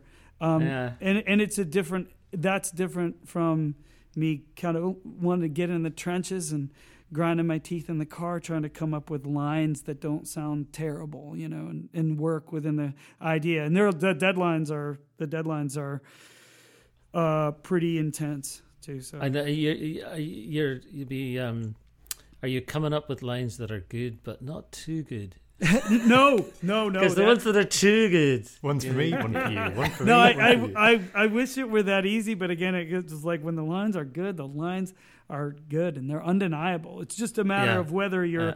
kind of listening to it. If you're driving cross country for the first time and you're in Kansas with the radio going like, "What the fuck is this? This is awful," you know. But when when you're in it, when you see the the rural ideal met at the festivals and the people that this music really speaks to um, it's it, there's there's a there's a symbiosis that's beautiful beyond what we can recognize as quality with some of the outlaw guys. We all know Willie's great, right? You know that. You know Haggard's awesome. You can listen to that and go like, well, I do like country music, I guess. Well, it is the commercial uh, industry is different, but I. I, what I would have shrugged my shoulders at 15 years ago, now I have, uh, you know, a respect for, even if that's not what I'm going to do when I get a small budget to make a record, um, or, you know, my songs are not going to be worth much, but my spice within a co-write could be potential potentially that different spice that makes something that you've heard before a little bit different. So that's where I consider myself to be uh, valuable. But I have a lot to prove. I'm new. I'm very lucky. It's a hard thing to get, and I've worked years with the help of people that have believed in me to to get to get, have this opportunity. So I'm really really excited about it. And with that, I, I get to have my my When you- band too, and and and have that as a as a co-interest to kind of keep myself in the air as an artist because I do love to perform and I love to perform my songs. Yeah. yeah. When when you talk about uh, that that you use the word Oh, I said there, rural think, ideal like that. I yeah, like rural ideal, right? So so are you are you talking there about um, a rural ideal that you're creating, the, the sort of things you're referencing? With the. I that grew song? up in a like the small Touchstones. town, you know, that kind of stuff. it's Mhm. just that idea. Yeah, Cold beer, open tractors, that kind of Mhm. stuff. I mean, Yeah. I grew up in a liberal Yeah, left yeah, wing yeah, yeah. I household. actually, I, I, I, I, I have a, an ongoing love of pop. It's not something I listen to a lot, but I just it's something I love dipping in. Oh, yeah. There are there's a few country numbers. I I, ju- I love putting myself in that character, and I, when it's the the cold beer and the road home. Actually, like Ed Sheeran, I know is not an American, but he has that one about Oh yeah, driving back yeah. home to see the boys. Like that does, makes me that's tear very up every time. written. It's it's It's bloody really perfect. brilliant. You know, you know what makes me t- tear up seriously, and this is not a, this is not a joke.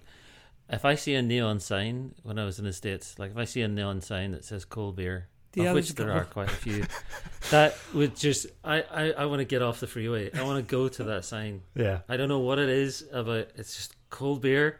There's something about cold beer in Yeah. America. Also, it's it's very cold beer. Uh, Very often, So, very you know, often, the sign it's should really the coldest beer in town. I don't know if you've seen those signs, but that, yeah, they say that this is like the Yeah, coldest beer yeah. in town. And you're like, hmm.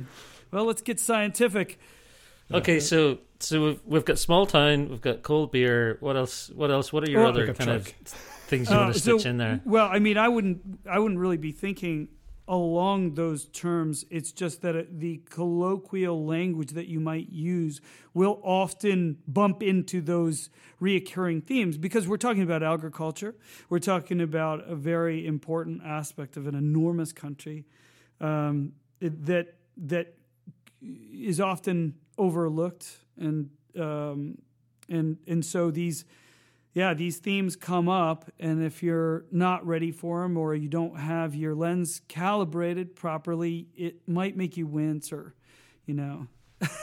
but there's but there's there's people out there that want to be represented in a song or have songs resonate with their lifestyle, and that that that might not Yeah. happen with um, w- you know with a with a with a pop song quite as much but yeah there's there's an audience for it it's it's not as big as the pop market you guys probably know that but it's still significant um, here Yeah, I always think of it as one of the biggest markets. Like it, it's it's up there with pop. I, like I always kind of put the two of them. Like pop is Yeah. pop, it's popular.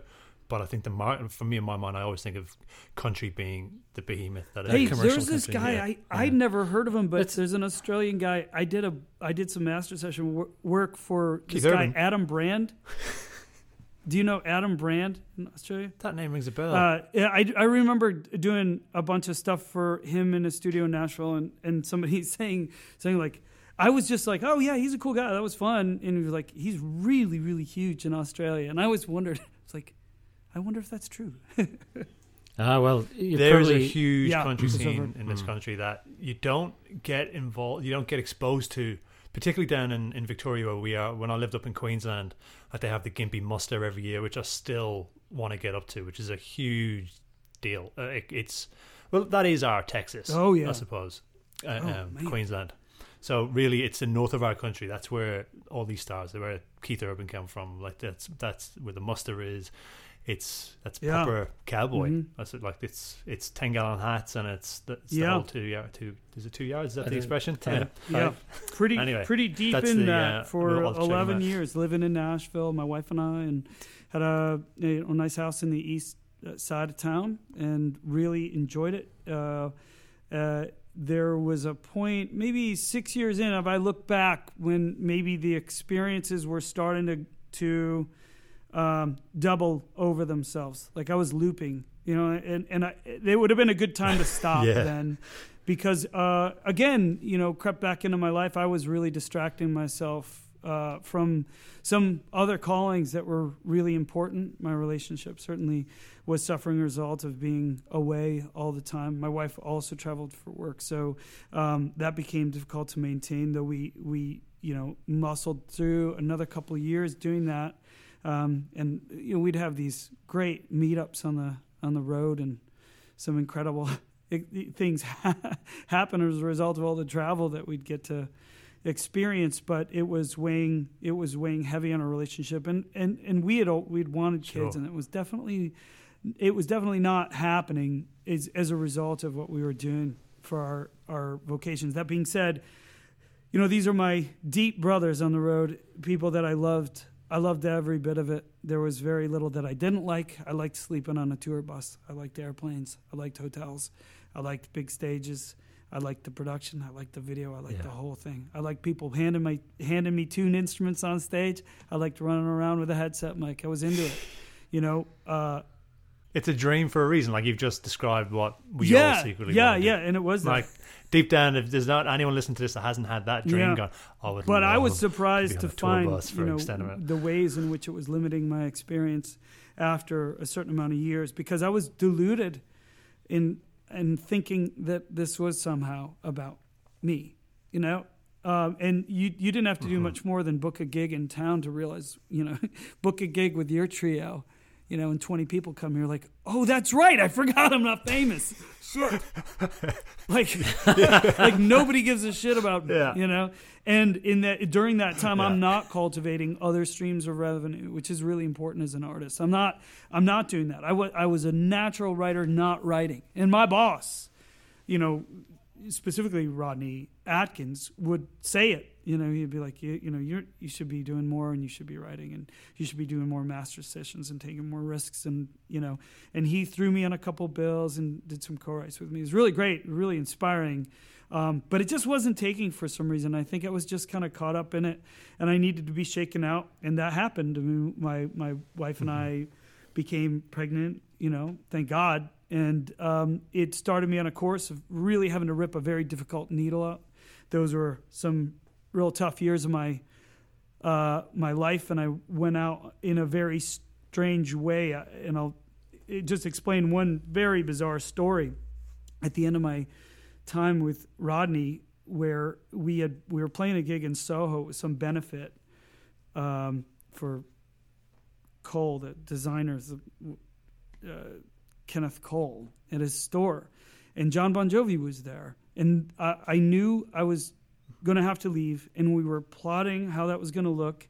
We were talking to realtors about selling our house in Nashville, moving to North Carolina, where we had a large network of family to help, and and and and really that we wanted and chose each other, and really wanted to be together. And um, so, w- w- at the time we were trying to figure out how that was going to work, um, this thing happened where John Bon Jovi from Bon Jovi was at one of our shows, and for whatever reason, it was just it was just Rodney and I and his wife, and he took a shine to me, He found me in the dressing room or in the basement uh, of this place, and he came up to me, and my wife's standing there with me, and he says, "Man, he's like, you're a great player." Actually, he said, "He's like, you're a motherfucker.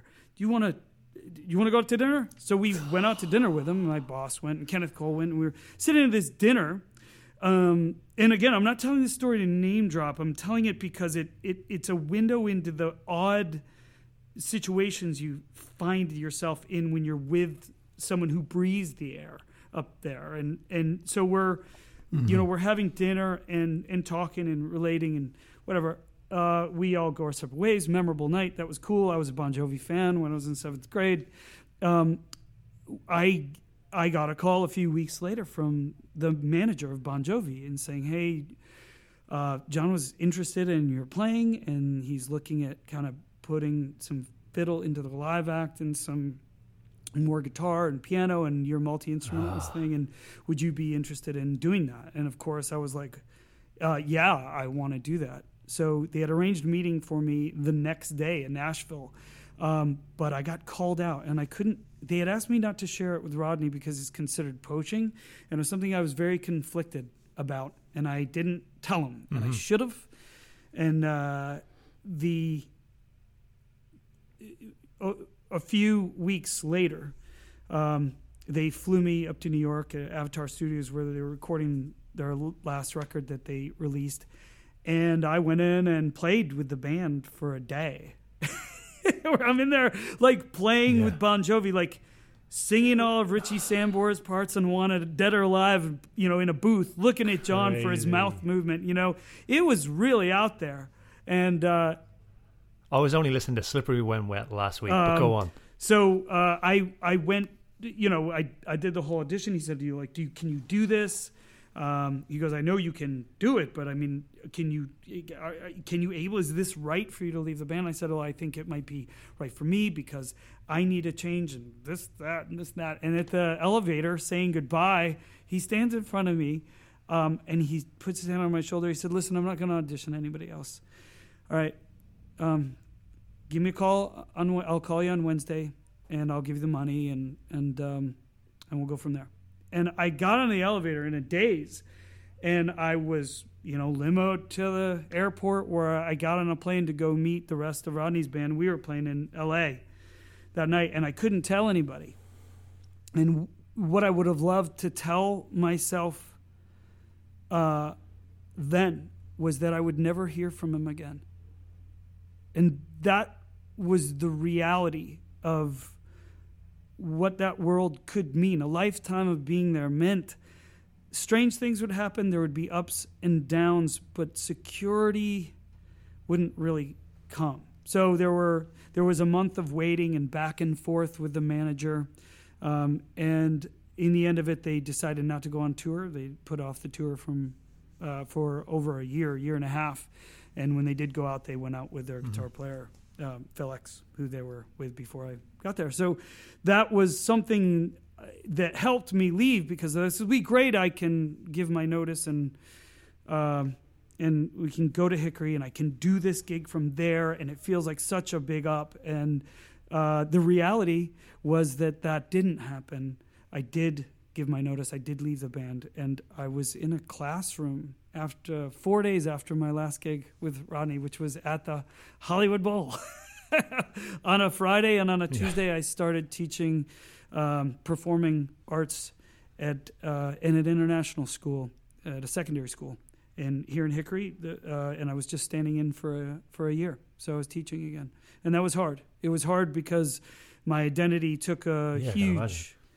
Uh, it took a hit when maybe it shouldn't have, and now I look back and it was the best, best decision that I've ever made, or that was made for me. Liam, thank yeah. you so much for sharing that, and thank you for giving us all this time and great stories. It was a bloody great chat. It's been really. Uh, yeah, well, can't I, thank you. I, thank you guys. Thank you. Uh, I, am sure it's been just a very long conversation. Um, I uh, doesn't feel that well, way. No. I, oh, go ahead. Do you think we could have a uh, a song or a tune? Um, if, if, if you don't have one top of mind, I'm going to remind you of Dom's request. Oh yeah, because I know he's too he's too I polite do, to do that. Maybe I could. Uh, maybe I'll just uh, do that yeah. You can do whatever you I'll, want. Yeah. and we can chop out. You can chop out media saying but, that. Uh, yeah, I think we're saying goodbye here. So I just want to tell you guys how much I appreciate what you do. Uh, it's a it's a it's a bright light in my week when it shows up. You know, very often I may be driving somewhere. It's like I hit it first. It's the first thing I hit. It's just, and if I don't make it all the way through, every second I have, it's just like I leave it set, hit the button on my earphones, and it cranks up again. I don't know what the secret sauce is, but uh, the conversation is uh, is is a safe place for me, and I am just over the moon that I was able to come on and actually talk to you guys personally. It's like a little bit of a dream. So, thank you. I mean, that's so nice to hear. Thank Made you. me all doughy eyed. You need a guitar and crying. Okay, now I'm going to tune the banjo for 15 minutes. Just for you. Just for me. Uh, yeah, the uh, that I learned this from Bill Vidier, uh, who ran uh, runs a session in Nashville that I wasn't able to go to much. Um, but they would always play this, and I was like, "What is this a tune, uh, and it was Lucy Farr's. I would go in there, I think, as we all did, um, and you know, bring the little recorder, the little voice note recorder that maybe you know a doctor or something would use, and I'd record the sessions and learn tunes off of them. That's that's how I first got into it, and and now, of course, like. Mm, I wish I could go to more sessions. Uh, it's a drive to Asheville, busy with the family and work and stuff like that. But I'll, i am thinking actually uh, now that I have a few friends here that I'm playing Irish music with, we'd like to start one and see who we might be able to bring in and get interested in it. You know, and yeah, this is a perfect yeah. example of a tune. It's a great way Lovely. in. Um, a lot of these tunes people can play. You don't need to know a whole much of you know a lot about an instrument. Um, but um, I don't know if you guys are into, do you guys know this? The app, the Amazing Slower Downer app. It's mm, so good. So good. The the loop feature when you're learning tunes, it's really really It's Yeah. amazing, and and now that I look at the way I was first learning tunes, it, it it seems like well, I don't know how I was ever going to figure out how to do ornaments. I've never had a lesson on any of the instruments that I'm playing tonight, so um, the only way for me to figure this stuff out was to slow it down and to hear it, and then emulate that in the way that came out, you know, and and so That's it boggles my mind when you speak to when I speak to older players and they talk about slowing the record Oh, no, down, and in couldn't. my mind I'm like, but then it's in the wrong key, you man. Couldn't, How are you, doing couldn't. that? I mean, this stuff is so fast. I don't know how you yeah, ever find like a some way in. superhuman You strength. know?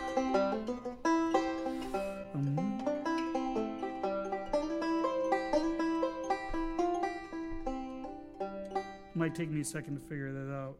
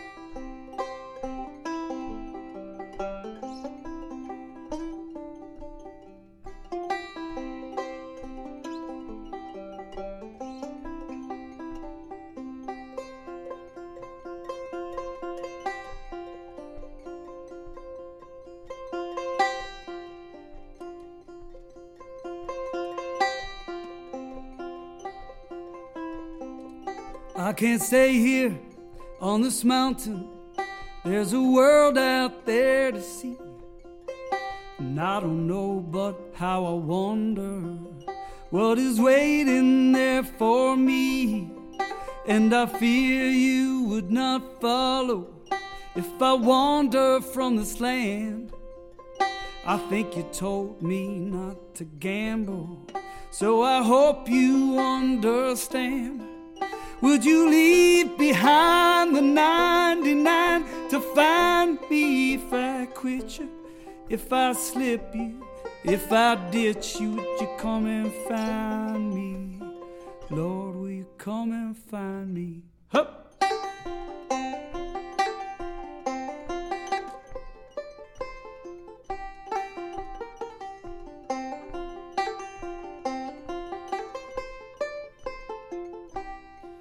I don't care to try and tease you, make you play my selfish game.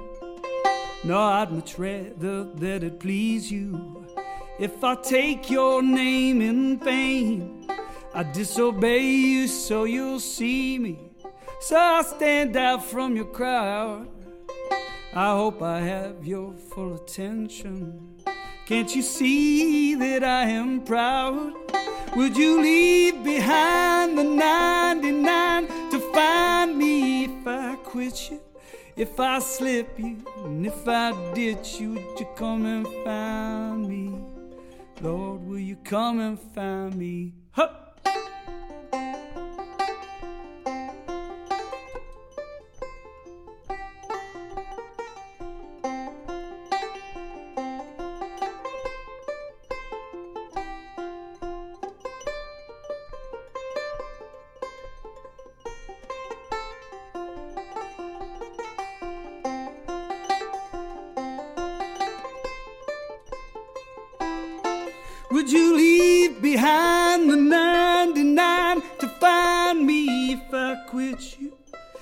Slip you and if I ditch you, would you come and find me? Would you leave behind the 99 to find me if I quit you? If I slip you and if I ditch you, would you come and find me? Lord, will you come and find me? Hup!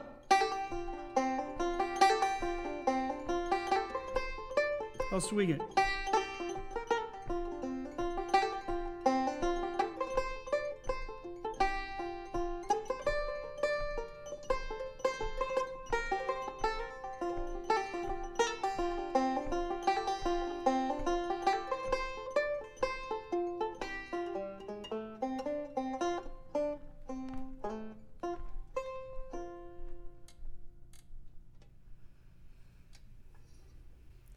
Liam, thanks so much, man. Look, the last thing that I need to do is just find out where we can send people to um to get your music, follow follow what you do, all that kind of stuff. So oh where, where yeah, are the best well, places? I think um, place where I have some albums and some vinyl. My my the project that I'm most proud of is the the Two Bird Stone. You can type the words Two Bird Stone into Spotify or um, or Apple, and they'll come up there. Um, those are numbers they love to see, whether you're streaming or whether you're buying it. And then if uh, on directly to me would be um, merch and CDs and stuff like that. On my website, you can go to www.twobirdstonemusic.com or liamthomasbailey.com. And uh, those all kind of go to the same place.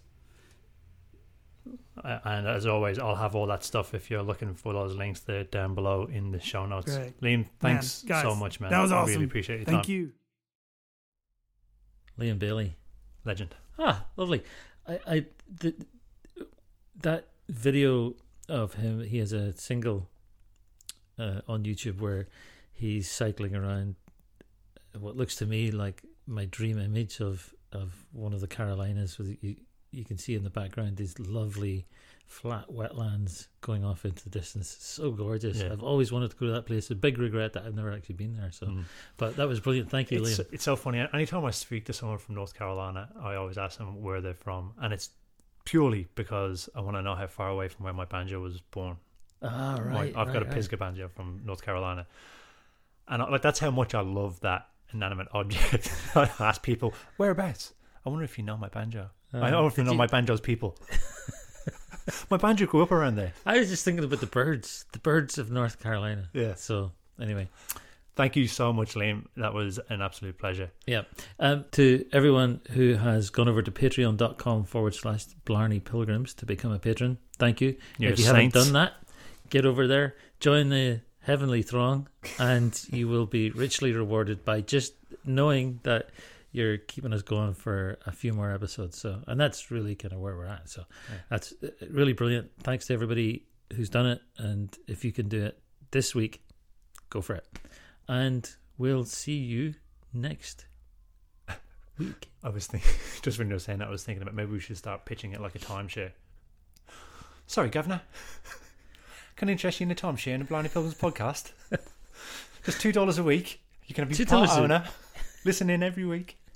Maybe I shouldn't. There's no, sense. there's no exclusion. There's no exclusion periods. You can listen anytime. Yeah. Right. There's no, t- no time. You don't have to book with these other people and say, oh, no, no, the the McCanns have got it for three weeks. Yeah. Yeah. I, as I was even saying that, but I was thinking, hang on, that's pretty niche. I was talking about what happens when you're on holidays in like Mallorca. have you ever been in a timeshare freebie thing? No, I've- I've, I've been been- with my parents on the street many times. I've been on a couple of timeshare freebies where you go and you get to stay for a weekend, and Yeah. then you have to go to the pitching thing, um, in Vancouver, uh, not in British Columbia. I, I went with uh, my wife at the time and our daughter, who was about eight, and we took our daughter into the pitching session with us, and there was this fella who was doing the spiel, and God, you know, God bless him. He, I mean, there was it was like your dog would have been more likely to sign up for to sign up for a timeshare. Yeah. It just wasn't going to happen. We were there for a free weekend. Now you would have thought that he would have written this off pretty early, but he stuck it out till the sweat was coming on his on his top lip. He was like he was it, it, it was it was ter- so like the the human being in me, right? Of course, I'm I'm watching this guy and I'm thinking, God, he's trying to make his commission, and uh, I really felt for him. But then also, I was like, we have no money. That was probably stunt sweat to And spray it was- on. it was actually, That's yeah. all part of the game. And he he uh, at one point our daughter spilt a thing of orange juice all over the table just as he was getting into his pitch, so he had to go and clean that up. It was a masterstroke. She, she just broke his stride Delicious. at every turn. You Yeah. know, like she started scribbling on his papers, and of course he can't get angry with the kid, right? Because he's going to lose the sale he was never going to get in the first place. It was you would have loved it. Yeah. It was excruciating. I'm enjoying Yeah, you telling me. Absolutely excruciating for the fella. Um, and eventually we got out there. Um, And a free weekend out of it. Yeah, it was Yeah. brilliant.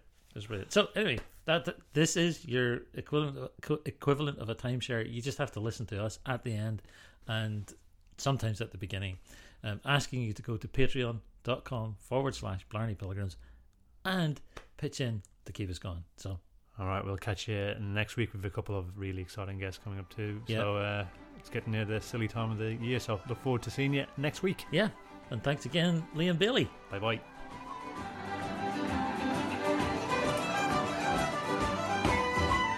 Hi, my name is Pietro. Please become a good subscriber to the podcast. Thank you.